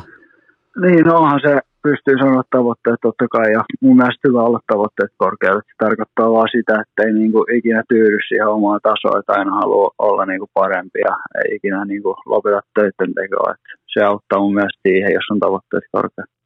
Tämä oli mun mielestä hieno loppupuheenvuoro, joten mä haluan kiittää sua Brad Lambert, loistava, loistava Junnu, oikeastaan jo niin kuin isojen poikien vierailu urheilukästissä. Kiitos. Vaivattomin tapa urheilukästin kuunteluun. Tilaa se joko Spotifysta tai iTunesista, niin saat aina uuden jakson uunituoreena puhelimeesi. Kiitoksia vielä kertaalleen nuorelle supertalentille Brad Lambertille. Vahva, vahva ensivierailu urheilukästissä. Ja tästähän se tarina oikeastaan vasta alkaa, koska Lambertti lähtee nyt vallottamaan nuorten MM-kisoja Kanadaan. Siellä painaa häkki päässä raitin mailalla, ei muuta kuin kiis heiskasen askeleella. Tästä tulee hyvä, mä takaan teille, että Lambert tulee pelaamaan laadukkaat kisat, mutta mennään kuitenkin eteenpäin. Tähän välikköön mulla on teille huippunopea kaupallinen tiedote ja sen tarjoaa viimeistä kertaa tänä vuonna Nordic Sales Crew, kaikki tarkkana. Mä suosittelen, että ylipäätään elämässä, jos sä et ole samanlainen talentti kuin Brad Lambert, älä laita kaikkia munia samaan koriin vaikkapa koripallon tai jalkapallon tai jääkiekon kanssa, vaan hae töitä, niin kuin me kaikki muutkin. Se, se, se päivä tulee joskus vastaan, kun on niin sanotusti pakko mennä töihin, joten nyt tarkkana, koska Nordic Sales Crew, eli NSC, siellä on rekry täydessä vauhdissa, eikä mikä tahansa rekry, vaan siellä alkaa ensimmäinen päivä. Ottakaa tarkasti. Ensimmäinen päivä helmikuuta mä voin nyt jo sanoa, että siellä alkaa kesätyöhaku ja ne saa etusijan, jotka voi aloittaa jo ennen kesäkuuta oman työrupeamansa, joten menkää NSClle töihin, jatkuva koulutus, jatkuva kehittyminen, myyntityön opiskelu. Jos sä haluat mennä oikeasti niihin kulma-ofiiseihin duuniin jonain päivänä johonkin isoon vaikka pörssiyhtiöön, sun pitää osata myydä. Se on vaan karu fakta. Ja siihen oppii parhaiten käytännössä, kouluttautumalla, grindi, grindi ja vielä kerran grindi kerrallaan. Joten Nordic Sales Crew etsii uusia työntekijöitä hae itse tai suosittele kaverille, jeesaa kaveria, anna kaverille joululahja, koska jos sä saat duunia sieltä, tai sun kaveri saa duunia sieltä, niin kaikki ne uudet työntekijät saa palkinnoksi tästä asiasta, tästä uudesta työsopimuksesta, ne saa minkä tahansa NHL-pelipaidan ulkojäälle. On se sitten vaikka kummi, ihan kummivieraista, vaikka Barkovin paita tai Ahon paita tai Ranen paita tai Heiskasen paita. Sä saat päättää sen ihan itse, millä sä lähdet ulkojäälle. Miettikää mikä diili. Tämä on siitä jotain, jos sä mietit työpaikkaa, niin tämä on jotain sellaista, mitä nyt vaan ei voi sivuuttaa. Joten suosittele kaverille, hae itse, miten päin tahansa, Nordic Sales Crew. Tämä on viimeinen ilmoitus heiltä, pitkään pitkään toviin. Nordic Sales Crew etsii työntekijöitä. Kesätyöhaku alkaa ensimmäinen päivä helmikuuta. Kannattaa olla hereillä. Nyt kannattaa oikeasti olla hereillä, koska ne palkkaa, mä pystyn melkein takaamaan sulle kesätyöpaikan kun sä olet aktiivinen. Miettikää, mä annan sulle rahaa, mä annan sulle NHL-pelipaidan. Käytännössä suoraan kiikutan sen sulle käsiin. Joten nyt hereillä, sulla ei mitään tekosyitä lähteä luipaamaan. Joten Nordic Sales Crew, aivan loistava työpaikka. Nolla, no miettikää, nolla negatiivista kokemusta tullut mun inboxiin.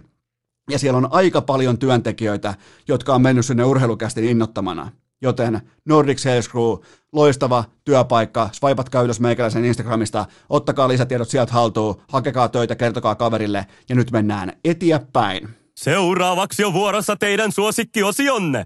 Urheilukästin osittain itse keksitty Guaa, johon juuri sinä voit lähettää oman kysymyksesi. Lieneepähän muuten paikallaan raportoida täältä urheilukästin vaatekomerosta, että tuottaja Kopen henkinen siipi on voimakkaasti maassa, koska hän otti eilen koirapuistossa selkäänsä tytöltä. Se ei pysty nyt tulemaan sen tosiasian kanssa toimeen, että otti aivan 6-0.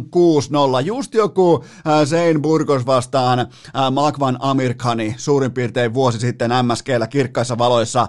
Vähän samantyyppinen matsi. Kope otti kaikki kolme erää patansa kuin Maku New Yorkissa tyttökoiralta, lammaskoira, kopea vähän isompi, ja se oli kova paikka, se oli henkisesti, nyt on mielenkiintoinen nähdä tämä kehityskaari tästä eteenpäin, että mihin suuntaan mennään, mikä on seuraava askelma, kauan kestää henkisten haavojen nuolemisessa, milloin uskaltaa seuraavan kerran astua aidattuun koirapuistohäkkiin, on paljon paljon kysymyksiä, koska se matsi kesti yhteensä ehkä kolme sekuntia ja Kope tuli sellaisessa niin kuin häntäkoipien väliin asennossa, ehkä jopa makutyyppisesti vähän selityksiä vihkosessa jo valmiina, että mikä oli huonosti ja, ja tota, mikä oli kunto ja kuinka heikosti oli mennyt treeninkämppiä ja siis ihan hirveä silityslitania oli jo valmiina, kun tuli käytännössä selkää ensimmäisestä laakista, mutta joka tapauksessa, jos tuottaja Kopen kysymykset tänään, tuottaja Kopen nimenomaan tuolta legendaarisesta kysymysrepusta, jos ne on vähän epäjärjestyksessä, niin se johtuu tästä ää, dramaattisesta käänteestä tähän viikkoon, kun hän otti selkäänsä tyttökoiralta, joten antakaa se anteeksi, mennään kuitenkin ensimmäiseen kysymykseen. Ketä kaikkia otetaan seurantaan Coach Jalosen EHT Leijonista? No otetaan ainakin Petteri Nikkilä, puolustaja HPKssa. Voi melkein sanoa jopa, että mestarijoukkueen kiekollinen sielu ja erittäin seksikäs tyyli pitää etuläppiä.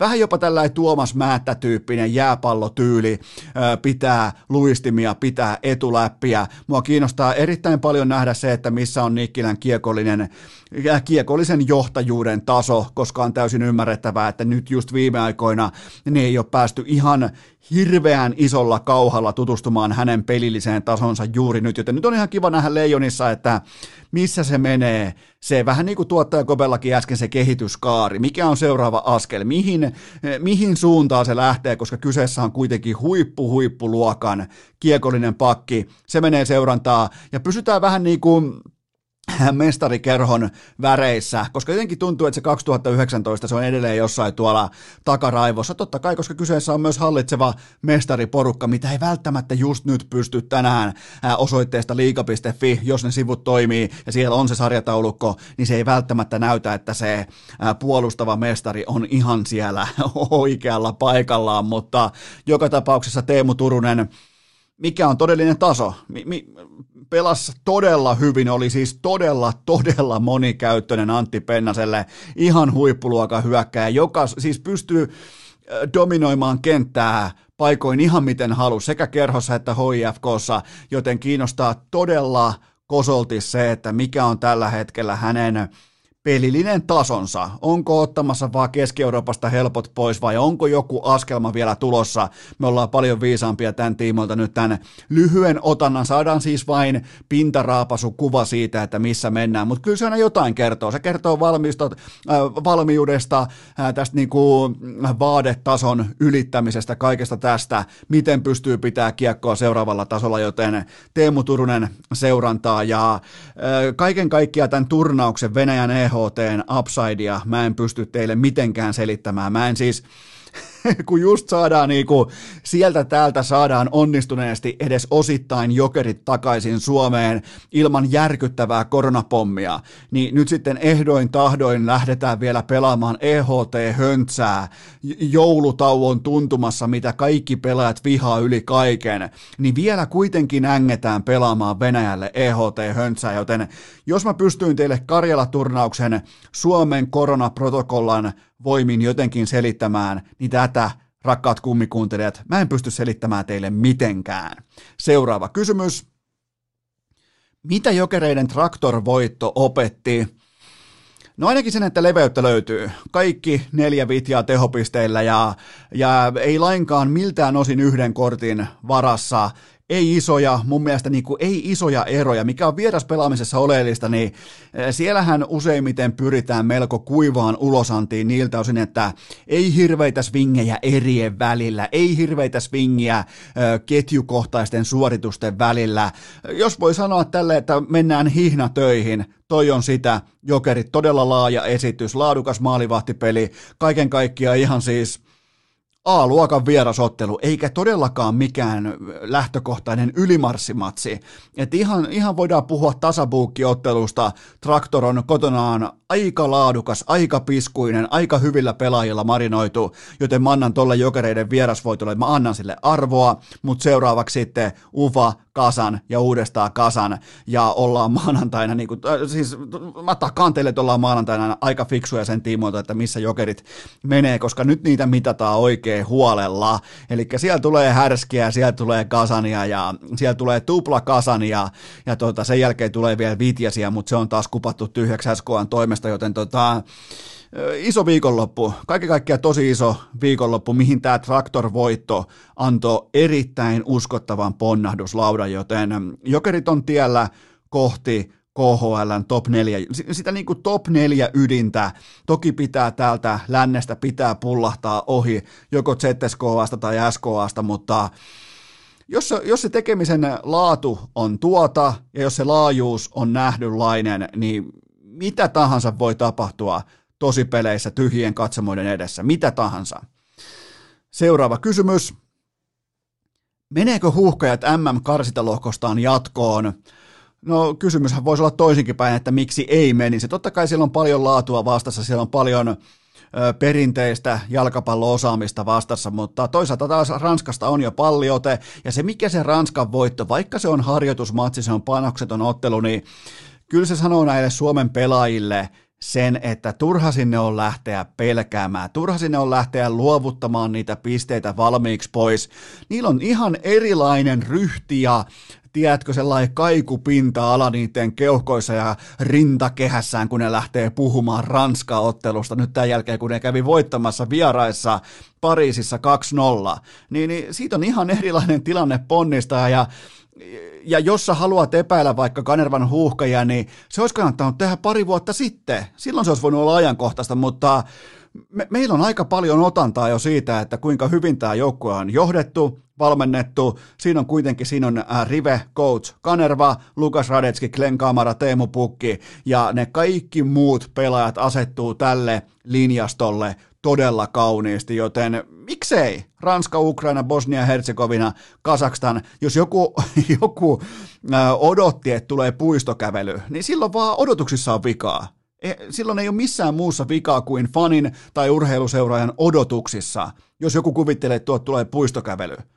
Totta kai, siis pitää pystyä kilpailemaan. Ukraina, Bosnia, Herzegovina, sieltä on, sieltä on näyttöjä viimeiseen puolentoista kahteen vuoteen, että että siinä ei ole mitään ongelmaa voittaa näitä. Ihan siis tulossa on paljon paljon tasaväkisiä otteluita ja lähtökohta on se, että kotona ei hävitä kellekään. Se on, siis, se on vähän kylmä fakta, että kotona ei voi hävitä, joten heti kärkeen tulee aika isoja panoksia heti tuohon tuota maaliskuun, maaliskuun nurkille, mutta se mikä on mun mielestä on vieläkin tärkeämpää kuin se, että tuleeko nyt vaikka absoluuttisesti tuleeko jatkopaikka vai ei. No okei, pitää päästä siihen kahden joukkoon, sen jälkeen pitää pystyä menestymään siellä huippuluokan maita vastaan parhaiden lohkokakkosten jatkootteluissa, mutta huomatkaa miten puhetapa on muuttunut aiemmin, ei tarvitse mennä kuin kolme tai neljä tai viisi vuotta taaksepäin, niin tämä kyseinen lohko olisi ollut välitön valkoinen lippu.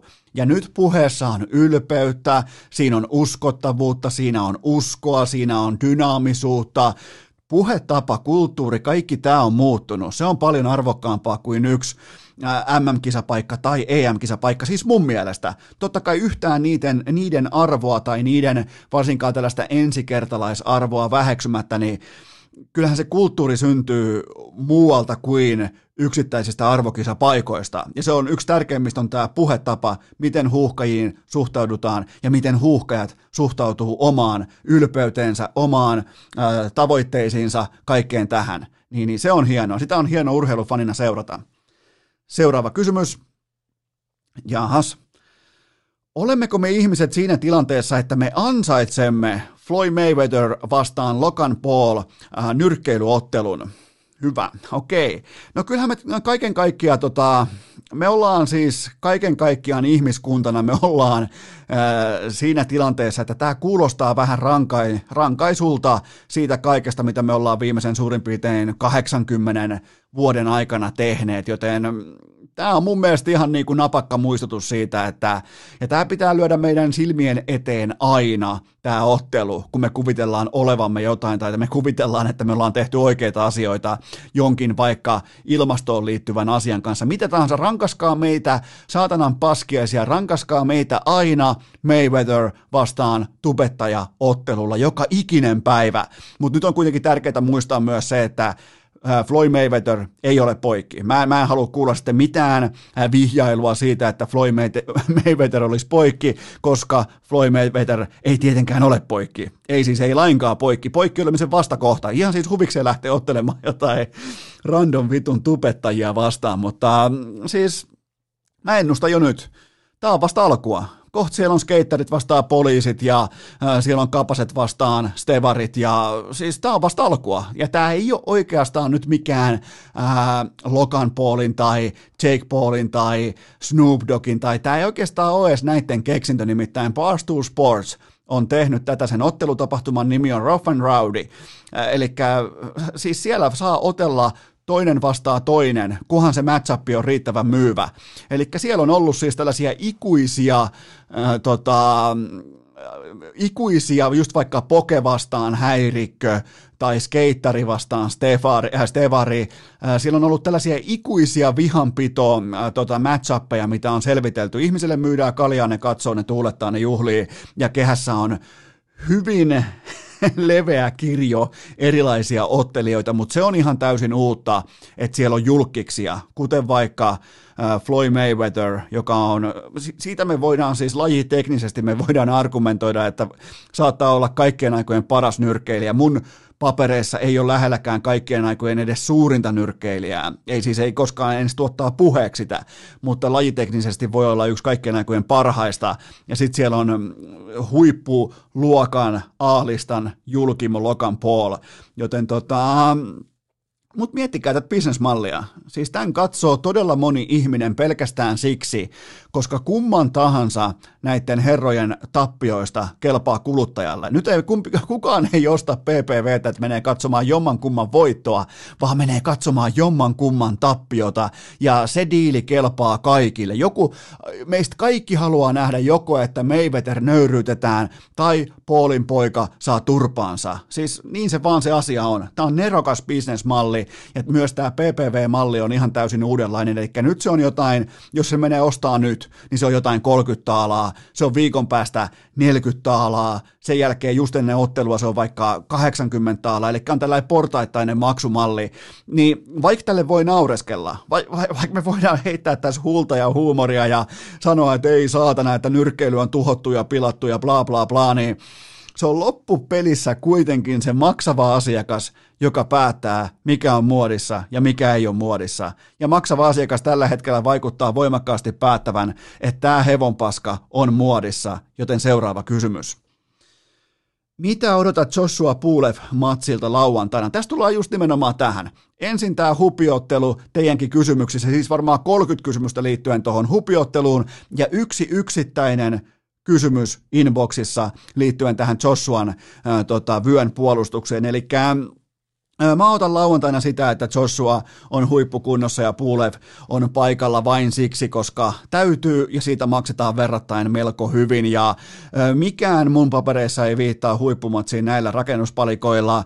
Mä povaan ihan selkeästi, että jättiläis Puulevilta loppuu ihan peruskunto kesken kutakuinkin seiska erässä, koska nykypäivän Joshua liikkuu todella todella terävällä jalalla, se on pudottanut paljon painoa, se näyttää todella atleettiselta, niin me ei tulla toisin sanoen näkemään mitään äh, tällaista niin kuin nakkikioskiviihdettä. Me tullaan näkemään pistennyrkkeilyä, josta Puulev tulee putoamaan pois.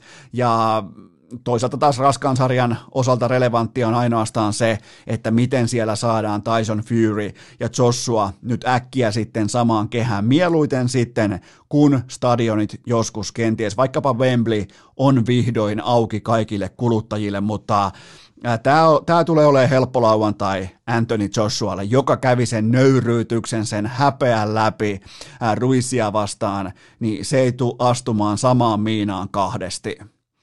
Seuraava kysymys. Aleksi B hävisi jälleen jättimäisen finaalin. Mihin ottelu ratkesi? No ottelu ratkesi oikeastaan ennen kuin se alkoikaan ja OG joutui ankaran, häpeämättömän kalenterinussinan uhriksi. Siis ihan klassista kalenterinussintaa raskaimman käden kautta, mitä voi tulla CSS vastaan, eli yöllä lauantai-sunnuntai matsi 01.00, sitten heti perään päivällä kello 16.00 matsi, ja sitten vielä finaali heti kylkeen 21.00, ja jos mä kysyn teille, että otetaan, heitetään samaan kulhoon kaikki maailman urheilulajit, miten otetaan taktinen etu, nerokkaiden pelinjohtajien etu pois lajista kuin lajista? No se on tietenkin se, että vähennetään valmistautumisaikaa.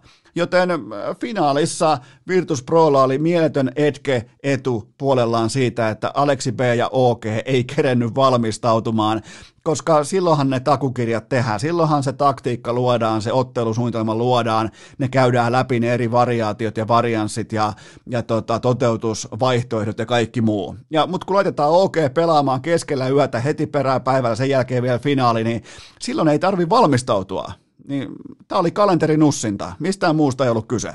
Joten tota, ne oli siellä totta kai myös hävittyjä yksi tilanteita aivan liikaa, mutta ne johtuu siitä, että OK pelasi kalenteri Nussinnan uhrina koko ton matsin, ja ne ei pystynyt valmistautumaan siihen, siihen tota, riittävän laadukkaasti, joten ä, isossa kuvassa OK on ollut nyt vuoden kasassa, ja tämä tällainen maailmanlistan kuudes sija, niin oikeastaan ei tunnu enää minkäänlaiselta saavutukselta, eli ne on tullut nyt tänne ihan terävimmälle huipulle ja se viimeinen askel on toistaiseksi vielä ottamatta. Toki siellä on nyt jo Blast Premierin finaalit, finaalisyksy käynnissä, joten tota, kova on kyllä tempo. Siinä ei ihan hirveästi kerkeä jäämään nimittäin maahan makaamaan ja vollottamaan jonkun finaalitappion jälkeen, kun heti seuraavana keskiviikkona jo pelataan. Joten tota, mutta tämä oli, tää oli Flashpointilta, tämä oli surullinen viikonloppu, tämä oli surullinen sunnuntai, nimenomaan koska niiden finaalien pitäisi olla kahden parhaan joukkueen kohtaaminen, niin nyt sieltä yksi joukkue juoksee, tiedätkö, tietokoneelta toiselle, tietokoneen luokasta toiseen, että pelaa kahta matsia. Hyvä, että Eelis Pärssisenä vedetty 16 pokeripöytää samaan aikaan auki. Joten tota, kalenterinussinta oli syynä tappiolle. Seuraava kysymys. Uskotko, että James Harden saa pakotettua itsensä ulos Houstonista? No tämähän tavallaan on käyty jo läpi, mutta totta kai saa pakotettua, koska hän on yksi lajin merkittävimmistä supertähdistä ja hän tekee aivan mitä hän haluaa ja hän on kaiken lisäksi vielä erittäin vaikea ihminen, joka ei ole koskaan salaillut sitä yhtään mitenkään, joten Mä yllätyn, mikäli James Harden ei lähde hävyttömään mestaruusjahtiin. Kenties se voi olla Philadelphia. Mä uskon, että hän löytää itselleen sellaisen paikan, jossa hän saa olla vaan se skoraaja. Tiedätkö, sun ei tarvi olla se number one – ykköspelaaja. Sun ei tarvi olla se, joka kantaa sen joukkueen median edessä ää, puolustuspelillisesti, tarvi edes yrittää. Mä, mä, mä, mä uskon, että hän löytää itselleen, pystyy pakottamaan itselleen semmoisen treidin, että hän löytää paikkansa joukkueesta, jossa hän ei tarvi, hänen ei tarvitse olla ykkönen, hän voi olla ykköskoraaja ja se onkin sitten siinä ja se voi myös itse asiassa johtaa menestykseen, mutta se, että James Harden on joukkueen johtava pelaaja, se kärkisonni, niin se ei tule johtaa. Me ollaan nähty riittävästi, se ei tule johtaa yhtään mihinkään. Ja tota, olihan toi niinku, olihan toi tapa sanoa Rocketsille, että en muuten pelaa täällä, niin olihan se aika historiallinen, koska ää, tämän viikon alkuviikon osiossa, tai niin kuin alkuviikosta, Houston Rockets kokoontuu maanantaina ja yllättyy, että James Harden, yksi lajin suurimmista supertähdistä, ei ole paikan päällä ja samaan aikaan netti on täynnä videoita paikalliselta strippiklubilta, jossa Harden heittelee rahaa ilmaan. Ja se mikä on mielenkiintoista, niin NBA-pelaajilla, niin kuin vaikka kohtaa myös NHL-pelaajilla, niin niillä on sellainen korona-klausaali, että ne ei saa hengata kenenkään muun kanssa kuin läheistensä seurassa. Niin miettikää, James Harden on joutunut merkitsemään todennäköisesti nämä stripparit, jotka siis se myös pitää paikkansa. Ne on niin läheisiä hänelle, että se on varmaan joutunut laittaa sinne korona-asiakirjaselvitykseen nämä stripparit ylös, että heidän seurassaan hän voi olla turvallisesti. Miettikää, strippareita, ei treeneihin, mä jään holdouttiin, mä haluan ulos täältä. Ja nimenomaan, että se, se, se nimeät ne stripparit sun suosikki strippiklubilta, mistä sä vielä itse omistat siivun, niin siitä klubilta sä nimeät ne sun läheisiksi ihmisiksi. NBA, miettikää, NB vitun A. Pidetään pieni tauko ja mennään eteenpäin. Urheilukääst! Ei aina paras, mutta joka ikinen kerta ilmainen! Tähän välikköön mulla on teille ohikiitävän nopea, mutta silti erittäin, erittäin, vielä kerran erittäin informatiivinen kaupallinen tiedote. Ja sen tarjoaa viaplay.fi ja V-Sportin kanavat, koska lauantai-iltana Manchester United vastaan Manchester City kello 19.30, eli silloin päätetään jälleen kerran se, että onko se Manchester, onko se punainen vai sininen. Mä laitan overia lapulle. Mua ei kiinnosta, onko se punainen vai sininen. Mua kiinnostaa se, että tuleeko siinä riittävästi maaleja. Mä lähden siitä, että toi tulee olemaan maalijuhla, koska vähän vaikuttaisi jopa siltä, että toinen ei osaa puolustaa, toista ei aina kiinnosta puolustaa, molempia kiinnostaa aivan mielettömästi koko ajan kurkkia sinne aidan toiselle puolelle, että saiskohan vähän hyökätä, saiskohan vähän hyökätä useammalla miehellä ja useammalla pallolla, niin, niin mä lähden overin kautta, eli Viaplaylta ja V-Sportin kanavilta 19.30 lauantai-iltana Manchesterin derby.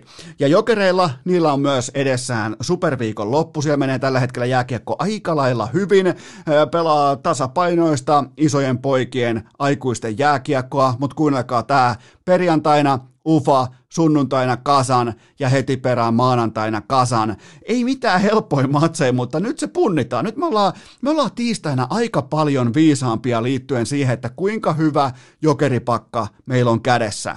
Tällä hetkellä kaikki näyttää, että se on omissa käsissä, suunta on selkeä, suunta on yhteisesti päätetty, se on mitotettu. Me ollaan aika fiksuja sen tiimolta nyt jo, että mihin Marjamäen porukka on menossa, mutta miettikää, ensin pitää pystyä kellistämään härskit, manniset, granlundit, kumppanit ja sen jälkeen tupla Ei tuole helppoa, huippulätkää kaikki tää Viaplaylta ja V-Sportin kanavilta ja NFL Red Zone Viaplaylta sitten sunnuntaina. Mun mielestä maailman paras, ylivoimaisesti paras urheilu TV-tuote NFL Red Zone alkaa aina kello kahdeksan. Ja juurikin viime sunnuntaina tuli jaksonumero 200 NFL Red Zonea ulos. Ja voi muuten ylpeänä sanoa, mun piti oikein pohtia, mutta mä voin ylpeänä sanoa, Ää, tässä saattaa tulla viba, saattaa olla lentokonepäiviä ja niitä yritetään loppuun asti väistää, mutta voi olla hyvinkin, että mä oon katsonut kaikki NFL-sunnuntain Red Zone-lähetykset tähän saakka. Siellä saattaa olla lentopäiviä ja niiden tiimoilta mä, mua hävettää, mä, mä, mä häpeän. Mä entisenä Heinolan kiekon äh, D-junnujen kapteenina mä häpeän, mutta joka tapauksessa sunnuntaisin kello 20 NFL Red Zone. Ja valioliika, Bundesliga, KHL, UFC, NFL, kaikki. Ja kuukauden päästä, miettikää, 13. päivää tammikuuta NHL, joten mene osoitteeseen viaplay.fi tai tilaa V-Sportin kanavat, niin sulla on sen jälkeen kaikki aika lailla mallillaan. Mennään eteenpäin, jatketaan seuraavasta aiheesta. Urheilukääst! Patrick Laineen keltaisen lampon fanikerhon asialla jo vuodesta 2020. Riipaistaanpa suoraan seuraava kysymys Lavetille. Onko Valtteri Bottaksen ura Mersulla paketissa? On. Ja nyt ei tarvitse siis ymmärtää lajista yhtään mitään, jotta pystyy aistimaan tämän tilanteen sekä dynamiikan ja kaiken sen, mitä on tapahtunut suurin piirtein viimeisen, voisiko sanoa puolentoista viikon, kahden viikon aikana. Sieltä tulee nimittäin joku helvetin ruokalähetti, George Russell tai Jack Russellin terrieri, ja se ajaa Bottaksen samalla kalustolla kerran kerrasta suohon. Tulee ruukien papereilla, koskee ekaa kertaa tyyliin Mersun autoa ja ajaa Bottaksen suohon, niin ne on niitä asioita, mitä ei voi olla näkemättä. Ne on niitä asioita, mistä ei ole paluuta huippurheilussa, niiltä osin kuin haluaa mieltää F1-ajelun huippurheiluksi. Miettikää, ei siitä ole paluuta. Se on kerran nyt nähty. Se on kerran todettu, se on kerran sanottu itselleen hiljaisella äänellä, että tämä oli tässä, niin silloin se myös on siinä. Eli tämä, tämä on mun papereissa, tämä on tässä. Valtteri Bottas ei aja ensi kaudella Mersulla. Jos ajaa, niin joku on tehnyt helvetinmoisen virheen, koska siellä tulee ruokalähetit jostain Briteistä, ja ne koskee eka kertaa Mersun kärry ajaa kovempaa. Joten tota, ja miettikää vielä sitä, että Valtteri Bottas on tienannut tähän saakka urallaan 45 miljoonaa dollaria ajamatta yhtäkään relevanttia sekuntia voitosta. Miettikää mikä ryöstö. 45 miljoonaa dollaria siitä, että kannat Louis Hamiltonin kypärää ympäri maailmaa. Aika huikea diili. Mun piti oikein mennä katsomaan 45 miljoonaa dollaria. Siis siitä, että saa ajella kanjonin kilpapyörällä ympäri rataa. Sunnuntaisin aamuisin. 45 vitu miljoonaa dollaria Valteri Bottakselle. Siinä rahalla muuten ostaa 3700 kanjonin tota huippumallin pyörää, millä ne ajaa Tiffanin kanssa. 45 miljoonaa dollaria! Sitten sieltä tulee ruokalähetti ja ajaa ohi. Joo, se, mutta se on siinä. Bottaksen ura Mersulla on virallisesti siinä. Ja, ja siihen ei oikeasti, siihen ei tarvita F1-asiantuntijaa paikalle toteamaan, että miten huippurheilun rakenne toimii näissä tilanteissa. Seuraava kysymys. Uskotko, että kohun keskelle joutunut Haasin F1-kuski Nikita Masep – saa kenkää ajamatta kisaakaan. No mun piti oikein tutustua, että kuka helvetti on äh, Nikita Maseppi, mun piti tutustua tähän keissiin ja mun vastaus, mä en tykkää tästä vastauksesta, mutta vastaus on tietenkin se, että missään olosuhteissa Masep ei tule saamaan Haasilta kenkää, äh, koska Oot sä sitten minkät lahinen misogynisti, rasisti, idiootti, sianporsas tahansa, niin jos sä tuut miljardööri perheestä ja se perhe, varsinkin Venäjältä käsin, on valmis investoimaan talliin, lajiin, koko tuohon sirkukseen, niin sun poika silloin ajaa. Se, se, on, se keskustelu on ohi. Ei, ei, ei, siis se on hyvin yksinkertaista. Sä tuut miljardööri perheestä, niin se loppuu siihen valitettavasti se keskustelu, koska F1 kyse on vain nopeasta rahasta. Miten nopeasti sä pystyt tienaamaan rahaa, koska, koska, koska äh, hyvinkin piakkoin varmasti puhutaan muutamista kymmenistä vuosista, niin ihmiset miettii, että hetkinen, noi kuljettaa 100 litraa tunnissa syöviä äh, tällaisia maailman ilmakehää tuhoavia laitteistoja lentokoneilla ympäri maapallon, ei me varmaan tätä katsota enää. Niin tota, totta kai on helvetinmoinen kiire tienata ja nopea raha löytyy Venäjältä, joten Nikita Masep. Nyt siellä varmaan paheksutaan ja kerrotaan, että ää, tällainen ää, naisten kouriminen tai äh, rasistinen kielenkäyttö tai oh, homofobia, niin se ei kuulu Haasin arvoihin ja, ja tota, bla bla bla. Samaan aikaan otetaan isäpapalta riittävästi rollia vastaan, sen jälkeen kätellään, kaikki on hyvin, näin toimii F1. Joten tota, jos vaikka jollain äh, kaikille, kaikkien tuntemalla vaikka Dan Bilzerianilla olisi omaa rahaa riittävästi, niin siis sehän ajaisi F1-autoa ilman paitaa pilvessä. Siis sellainen on maailma. Älkää tehkö, älkää siis, älkää tehkö sitä virhettä, että kuvittelette, että F1 on kyse urheilusta. Seuraava kysymys. Onko Carson Wentzin sopimus NFL-historian karmein? Ei, ei siis ei miltään osin eikä missään nimessä. Kesäkuussa 2019 hänen markkina-arvonsa oli täsmälleen tämä 107 miljoonaa dollaria guaranteed money, eli taattua rahaa. Ja, ja tota, Vents oli silloin muuten myös viikon verran suurin piirtein koko NFLn historian kallispalkkaisin pelaaja. Ja, ä, tätä on sopimusneuvottelu niin kuin tyyppi, salary cap urheilussa, USA-urheilussa, se on raakaa bisnestä. Ja Carson Wentzin ihan oikeasti kuulostaa siis todella oudolta just nyt, just tänään, mutta sen markkina-arvo oli tossa. Sä, sä joko maksat tai se jää holdouttia ja kävelee ulos, sun on pakko maksaa. Ja siis sehän oli ihan fantastinen pelirakentaja, sen lyhyen runin, ja sille maksettiin niistä elementeistä, näytöistä, mitä se on tuonut pöytää. Ja mm, siis tämä on, tämä on nimenomaan se suola koko siinä kastikkeessa, koska siellä tulee näitä uskomattomia romahduksia, näitä flame-outteja, näitä kuvasta katoamisia. Joku vaikka Ville Leino NHLstä, sen markkina-arvo vapaana, rajoittamattomana, vapaana agenttina oli se 27 miljoonaa. Se on vaan karu fakta. Sun arvo on se, mikä sulle maksetaan. E- ei se ole Ville Leinon ongelma, että sen jälkeen ei kulkenut ja kiinnosti maalaaminen ja vaatteet enemmän. Tai sitten taas joku Nathan McKinnon. Itepä laitoit nimes paniikissa siihen paperiin, kun luulit, että sä oot busti. Niin siellä pelataan kuuden miljoonan tilillä. Niin ite otit kynän kätees ja löydät sen nimen siihen paperiin. Sen takia niistä sopimuksista neuvotellaan, niitä tarjotaan, niitä ajoitetaan. Ja se on se suola, niin kuin mä sanoin, se on se suola, mutta Carson Wentz sopimuksen tekohetkellä kesäkuussa 2019 ei kahta kysymystäkään siitä, etteikö sitä diiliä olisi pitänyt Philadelphia Eaglesin kannalta tehdä. Joten jälkiviisaus nyt, puolitoista vuotta myöhemmin, kun kaikki on mennyt pitkin persettä, niin se on ihan täysin turhaa, koska noin neuvotellaan ja noin tehdään diilejä, eilen, tänään ja huomenna. Seuraava kysymys. Mitä Messin ja Ronaldon kenties viimeinen kohtaaminen jätti käteen? No mä omakohtaisesti kunnioitan näitä kaikkien aikojen urheilijoita siinä määrin, että mä en edes katsonut mitään panoksetonta läpsyttelyä, koska nämä molemmat kuitenkin pohjustaa oman urheilu, uskomattomat urheiluuransa, kaikkien aikojen urheiluuransa, ne pohjustetaan kuitenkin kilpailuun, kilpailuun ja vielä kerran kilpailuun, joten mm, en, en mä edes katsonut. Mä katsoin tilastoista, että Penaldo oli osunut kahdesti, Messi ei kertaakaan. Mua ei siis voisi vähempää kiinnostaa tämmöiset höpö-höpö-matsit, joissa, joissa ei pelata yhtään mistään. Toivotaan vaan, että kuhan nyt ei loukkaannuttaisi tai kaikki ei saisi koronaa. Niin sen jälkeen se on molemmille voitto, jos näin ei tapahdu. Joten mä, kunnio, mä lähden siitä, että mä katson vain silloin näiden legendojen kohtaamisia, jos siellä on marmoreita keskellä. Ihan jos on pöytä ilman marmoreita, niin Eno Esko ei ole katsomossa.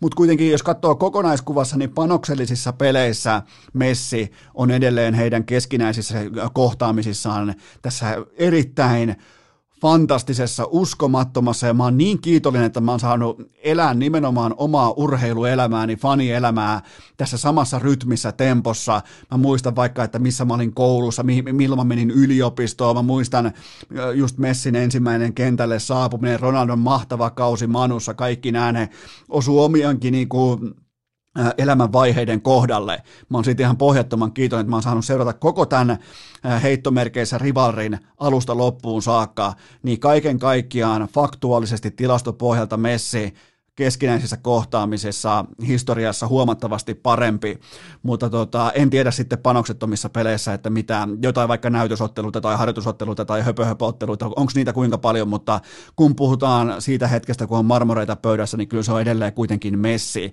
joka tätä kahta, hei, tätä kahta niinku, kun pysytään nimenomaan manoa mano asetelmassa, pelaaja vastaan pelaaja, keskinäiset ottelut, niin, kyllä se on kuitenkin Messin laariin putoaa. Aika selkeällä marginaalilla nämä kohtaamiset, ja, ja tota, eihän tällä ottelulla ollut mitään muuta merkitystä, paitsi oikeastaan USAhan feikki futismedialle, koska niiden oma poika teki Saksarimaalin se kahteen nollaan, niin, niin tota siellä, siellä sitten harjoiteltiin kirjoittamaan saksipotkutermiä. Miettikää, vedät lonkalta käytännössä.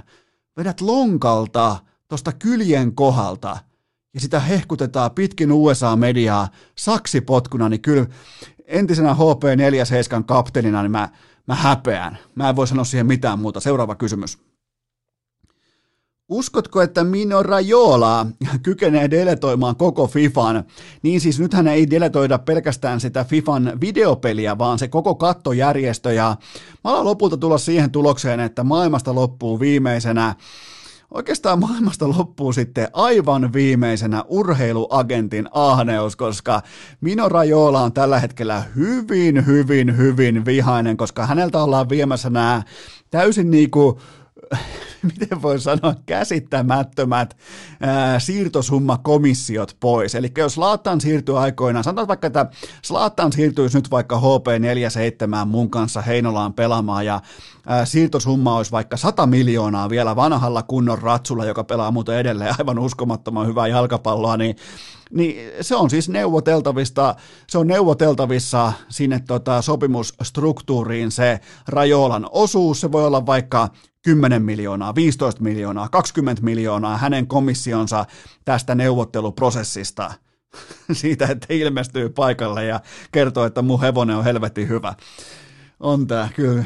Jalkapallo muuten hirttää itsensä vielä. Se on niinku, miettikää kun maailmasta loppuu ensimmäinen öljylähde tai kaasuputki, kun ilmanen kioski on kiinni, miettikää mitä jalkapallolle tapahtuu. Miettikää näitä kaikkia ahneuden aikoja, yltäkylläisyyden aikoja. Ottakaa kuvia näistä ylensyöneistä jalkapallo päättäjistä, vaikuttajista, kattojärjestöpomoista. Ottakaa niistä valokuvia talteen, jotta muistatte sitten joskus 30 vuoden päästä, että ketkä tuhos eurooppalaisen huippujalkapallon, koska kun se kuplasta kun lähtee ilmat tai kaasu pois tai öljy pois, niin tota, tulee muuten aika jättimäinen romahdus tohon bisnekseen. Seuraava kysymys. Mitä ajatuksia Timanttiliikan kohuttu sääntöpäätös herättää? No siis tällä sääntöpäätöksellä, joka nyt ilmeisesti pystyttiin ujuttamaan jotenkin hiljaisesti mukaan siihen kokonaispakettiin, niin sillähän jotenkin koetetaan pakata jännityselementtejä sinne viimeisiin suorituksiin, mutta tosiasiassa siinä tullaan epäonnistumaan aivan täysin, koska urheilija on aina koodattu tietyllä tavalla. Mä en voisi kuvitellakaan, että mä olisin koko mun elämäni pyhittänyt vaikka kolmiloikalle, että mä pystyisin suhtautumaan mun kisastruktuuriin tai dynamiikkaan eri tavalla. Joten tota, eli vaikka otetaan pituushyppy, siinä voi hävitä kisan maailman ennätyksellä ja voittaa puolestaan saman kilpailun metrin hypyllä, jos kaikki muut viimeisellä kolmella kierroksella astuu yli. Miettikää, siellä on taas oltu jossain kampaviinereiden ja säkkituolien äärellä, niin on oltu muuten ihan poskettoman luovia. Siis tällaiseen hevonpaskaa kykenee, ky- kyetään vain sillä hetkellä, kun yritetään yliajatella asioita, jotka toimii jo valmiiksi aivan riittävän hyvin.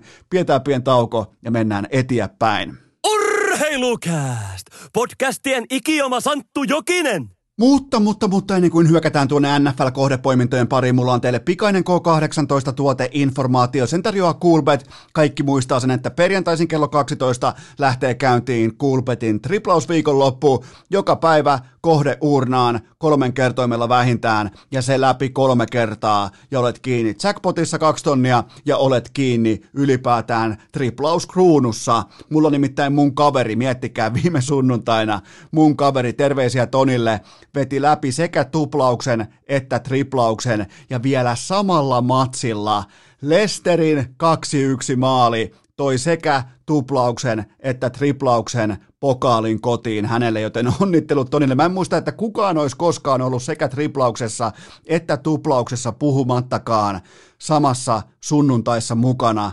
Miettikää vielä vaihe kolmonen toisessa, vaihe seitsemän toisessa ja sama matsi eri vivahtein liuskalla ja sieltä overihimaan ajassa 88 minuuttia. Jamie Wardi läpi jo oikealla jalalla siihen niin kuin takanurkkaa pallo, niin meillä oli meidän vedonlyöntityyppisessä chatissa, meillä oli aika hyvät hipat pystyssä, kun tämä kyseinen maali oli kohtalaisen merkittävä, ei ainoastaan Tonille, vaan kaikille muillekin frendeille, jotka otti siihen tuhdin peesin. Joten tota, triplaus käyntiin, Perjantaisin kello 12 tuplaus totta kai sitten eri asia, mutta se on maanantaisin kello 12. Ja muistakaa NFL-kohteisiin 10 euron ilmaisveto. Sen voi ilmeisesti nyt käyttää pitkin kautta niin monta kertaa kuin vain haluaa. Ja se on siis vain NFL-kohteisiin. Joten NFL-kohteisiin saatavilla 10 euron ilmaisveto. Kaikki lisäinfo Kulpetin sivustolta, kaikki pelaaminen totta kai älykkäästi, maltilla ja K18.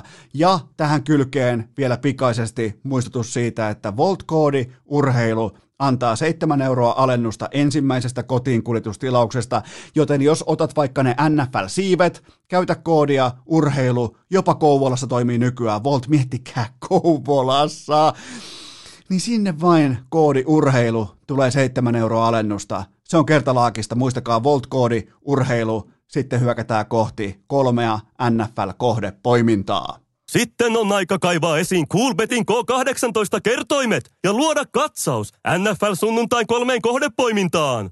Lieneepähän paikallaan muuten tuoda julki, että urheilukäst piskuinen altavastaaja urheilukäst, minä ja tuottaja Kope, me ollaan otettu vastaan pitkästä aikaa ensimmäinen reklamaatio. Ja tämä aihepiiri on kaikkia todellakin puhutteleva, koska tuli ihan autenttinen, mun mielestä erittäin perusteltu valitus siitä, että minkä takia tämä Foxin NFL-tunnus NFL-katsauksissa ja NFL-kohdepoiminnoissa, minkä takia se leikataan lyhyeksi, joten nyt mennään tämän viikon jälkimmäisen kästijakson NFL-kohdepoimintoihin ja otetaan vähän pidemmän kaavan mukaan, kuulkaa, torvea messiin.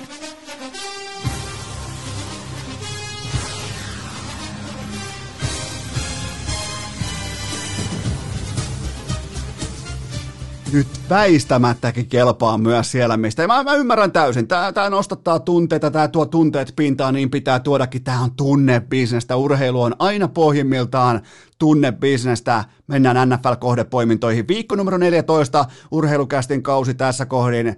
20 äh, poimintaa oikein, yhteensä 38 poimintaa tehty, joten spreadia vastaan osumaprosentti on 52,6 ja palautusprosentti täten on 102, eli se on juurikin se pää siinä pinnan päällä, mutta ongelma on vain se, että tähän uhrattu aika ei missään nimessä täsmää siihen voittoprosenttiin tällä hetkellä, että tämä olisi ajan, ajan mitassa tai siis ajan käytöllisesti perusteltavissa, että tämä olisi tuosta äh, sadasta kakkosesta huolimatta voitollinen kausi tähän saakka, mutta siihen kuitenkin tähdätään, sen puolesta, sen puolesta tehdään jatkuvasti töitä. Tämä on ollut mulle nimenomaan pikkien osalta tämä on ollut yksi vaikeimmista kausista. Mä en ole pystynyt jotenkin mukautumaan, mä en ole löytänyt valueta sieltä, missä se on selkeästi ollut. Ja paikoin on ollut jopa vähän typerä olo. Se tekee oikein, oikein hyvää, siitä puhutaan paljon enemmän tuolla sitten Antti Pennasen kanssa.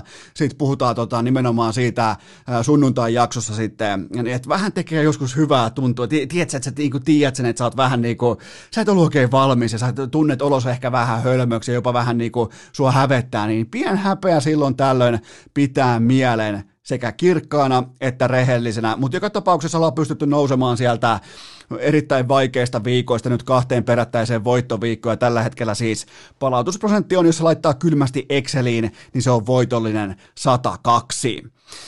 Ei mitään kaksisia matseja siis näissä poiminnoissa. Mä pidän nämä lyhyenä, mä pidän poikkeuksellisia, mä pidän erittäin lyhyenä nyt nämä perustelut. Mä yritän jotenkin niin vaan juntata tämän asian läpi, koska nämä on hyvin yksinkertaiset, mun mielestä erittäin terävät poiminnat nyt tähän kohtaan. Nämä perustelee aika lailla itse itsensä, mutta eka poiminta on kuitenkin Jacksonville Jaguars plus seitsemän ja puoli paunaa. Ne pelaa tota, äh, kotikentällään Tennessee Titansia vastaan. Se on sunnuntai-iltana kello 20, eli Jaguars plus seitsemän ja puoli pistettä lapulle. Mä ostan kahta nimeä ja yhtä tilastoa. Nämä nimet on Jaguarsin running back, keskushyökkäjä James Robinson, joka pystyy pitämään kelloa käynnissä, joka pystyy pitämään tämän Tennesseein pehmeän puolustuksen rehellisenä. Ja toinen nimi, ketä mä ostan, on pelirakentaja Mike Lennon lähet, ja se tilasto, se, se nimittäin peilaa nimenomaan Glennoniin, se tilasto on se, että Tennessee on aivan täysin luokaton, yksi NFLn heikoimmista kolmannen downin joukkueesta puolustamaan, ja se on yksi liikan heikoimmista pass russeista. Ne ei tuota painetta, ne ei tuota säkkejä, ne ei pysty häiritsemään pelirakentajaa. Mitä se tarkoittaa? Se tarkoittaa sitä, että ö, Glennon saa tällaisena hidasliikkeisenä pelirakentajana oman aikansa heittotyöskentelylle, pystyy käymään sen koko prosessi joka kerta läpi ja pystyy ottamaan ne helpot jardit itselleen, niin kuin nähtiin, mitä teki Baker Mayfield, se otti sen, mitä sille annettiin, ja tämä sama sirkus tulee jatkumaan, koska Tennessee ei pysty tuottamaan painetta, joten mä valitsen pisteet, jotka on kuitenkin tässä tapauksessa aivan järkyttävällä tavalla yläkantissa, koska Jaguars on huomattavasti tilastoaan parempi porukka. Mun lopputulosheitto on itse asiassa niinkin radikaali kuin että Jaguars yllättää numeroin 24-23. Sitten mennään, tämä on divisiona vihollisuus, niin oli muuten äskenenkin, mutta tota, tämä on tota, onko toi muuten Jacksonville ja Tennessee on.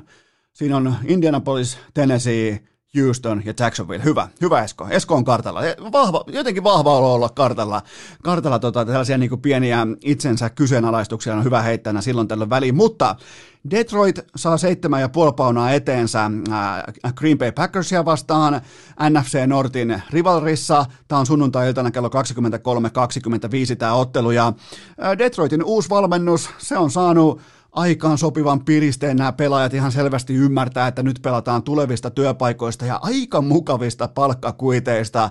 Ja Green Bay ei pysty juoksemaan palloa ja Detroit tulee ottamaan siitä kaiken edun itselleen. Niitä ei tarvi mitään muuta kuin jotenkin pystyä hidastamaan Adamsia ja Aaron Rodgersia. Se ei ole mahdollista, mutta siis jotenkin edes hidasta. Nollaaminen ei ole mahdollista, mutta hidastaminen tai jotenkin niin kuin edes ottaa yhden aseen pois sieltä kentältä, niin tämä spreadi on haarukassa. Koska se on ihan pommin varmaa, että Matthew Stafford ja Detroitin hyökkäys, joka on ihan kuitenkin tuollainen piilo OK hyökkäys, niin ne tulee ottamaan ne tulee laittaa ton Packersin pehmeän puolustuksen mankeliin tässä ottelussa. Niillä on, niillä on kotikenttä, niillä on tuttu alusta, niillä on kaikki tää puolella, niillä on mukavat olosuhteet heittää palloa, ne pystyy ottaa riskejä, niillä on kausi kerran jo hävitty, ne pelaa talon rahoilla, niillä on vastassa joukkoja, jonka ne haluaa totta kai aina pystyä pieksemään kotikentällään, pystyy spoilaamaan, pystyy ää, kiusaamaan vähän niin kuin isompaansa. Sehän on hieno sauma tällä hetkellä Detroitille.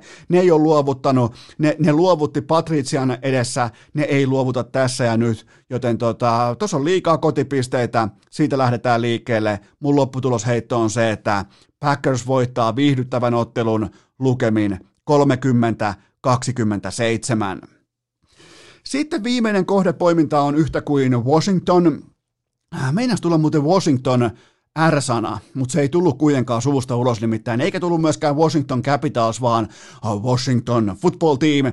Ne pelaa San Franciscossa, tai oikeastaan ei vissi edes pelaa San Franciscossa, vaan itse San Francisco pelaa jossain muualla länsirannikolla. Missä ne muuten pelaskaan? No ihan se ja sama, koska niillä ei ole, joka tapauksessa niillä ei ole minkään näköistä kotikenttäetua puolellaan, mutta tämä on sunnuntai-iltana kello 23.25 tämä ottelu, ja Josh Allen, tuossa viikko sitten, ihan siis oikeastaan muutama päivä sitten, ne teki San Franciscon puolustusta vastaan ihan mitä ne ikinä vaan halus, ja Alex Smith, antakaa mulle tämän verran anteeksi, että mä totean, että Alex Smith pystyy heittooperointinsa tiimoilta tällä nykyisellä mukavuusalueella pystyy edes vähän pilkkomaan vastustajan puolustusta, ei olemaan kuitenkaan Josh Allen, että pystyy sekä heittämään että juoksemaan yli, mutta pystyy kuitenkin pilkkomaan. Alex Smith on pelannut Miettikää, mitä palloa se on pelannut. Siis se on pelannut todella hyvää amerikkalaista jalkapalloa siihen nähden, että siltä meinattiin leikata koko jalka irti joku 17 kuukautta sitten. Washingtonin puolustuksen linja on kuitenkin se avain tässä, minkä takia mä lyön tämän kohteen. Se on sanalla sanoen, se on armoton. Chase Young, kumppanit, jatkuva paine, aina tullaan, siis aina tullaan in your face tyyppisesti, ei muuta kuin läpi takkeleista, kuordeista ja sentteristä ja luodaan sitä kaaosta. Ne luo kaaosta, eikä ihan siis sama kuka on San Franciscon pelirakentaja, niin ni, niille ei tule olemaan helppo tai kiva päivä siellä poketissa, koska se poketti jatkuvasti murtuu sen pelirakentajan päälle, tai siis mikä se sana, se kollapse nyt ikinä onkaan kun se, mikä se muuten voisi olla sitten, tota, se, se luhistuu, näin on, se tasku luhistuu sen pelirakentajan päälle, joten se on ihan sama, olisiko siellä nyt sitten Mulens tai olisiko siellä sitten Karopolo tai jopa itse Joe Montana tai kuka tahansa, niin, niin, niin tota, jos se tasku tulee sun syliin, niin, niin ei siinä ole ihan hirveästi ei ole tehtävissä, ja Washingtonin toi puolustuksen linja on aggressiivinen, mä ostan sitä tähän kohteeseen, ja mä en siis ihan rehellisesti sanottuna, mä en edes ymmärrä, minkä takia San Francisco on tähän kyseiseen viikko numero 14 otteluun suosikki. Sitä ei perustele mulle mikään muu kuin ää, tota, ää, Kyle Sänähän. Mä en, mä en löydä mitään muuta syytä, minkä takia San Francisco on tähän suosikki epäkotikentällään ihan siis turbulenssi pelaamista tällä hetkellä, niiden puolustus ei pysäytä ketään, joten mun lopputulosheitto on se, että Washington Football Team nappaa ison jättimäisen voiton lukemin 27-24. Sitten vielä kertaus pöytään. Jacksonville Jaguars plus 7,5 pistettä, Detroit Lions plus seitsemän ja puoli pistettä, ja sitten on vielä Washington Football Team plus kolme pistettä, eli kaikki on alakoiria, kaikki on altavastaajia, kaikissa on mun mielestä ihan selkeä terävän rahan puoli, joten Eno Esko nappaa noin liuskalle, ja se on myös tämän viikon viimeinen lausunto, koska nyt tehdään sellainen juttu, että liikutaan kohti sunnuntai-jaksoa, ja kaikkihan tietää, että silloin saapuu vieraaksi todella, todella, tämä saattaa jopa mennä sinne klassikoiden joukkoon, todella, niin kuin, miten voisi sanoa, vahvalla jalalla saapuu vieraaksi U20-päävalmentaja coach Pennanen, Antti Pennanen, joten nyt tehdään sellainen juttu, että johonkin aikaan sunnuntai-iltapäivänä jatkuu.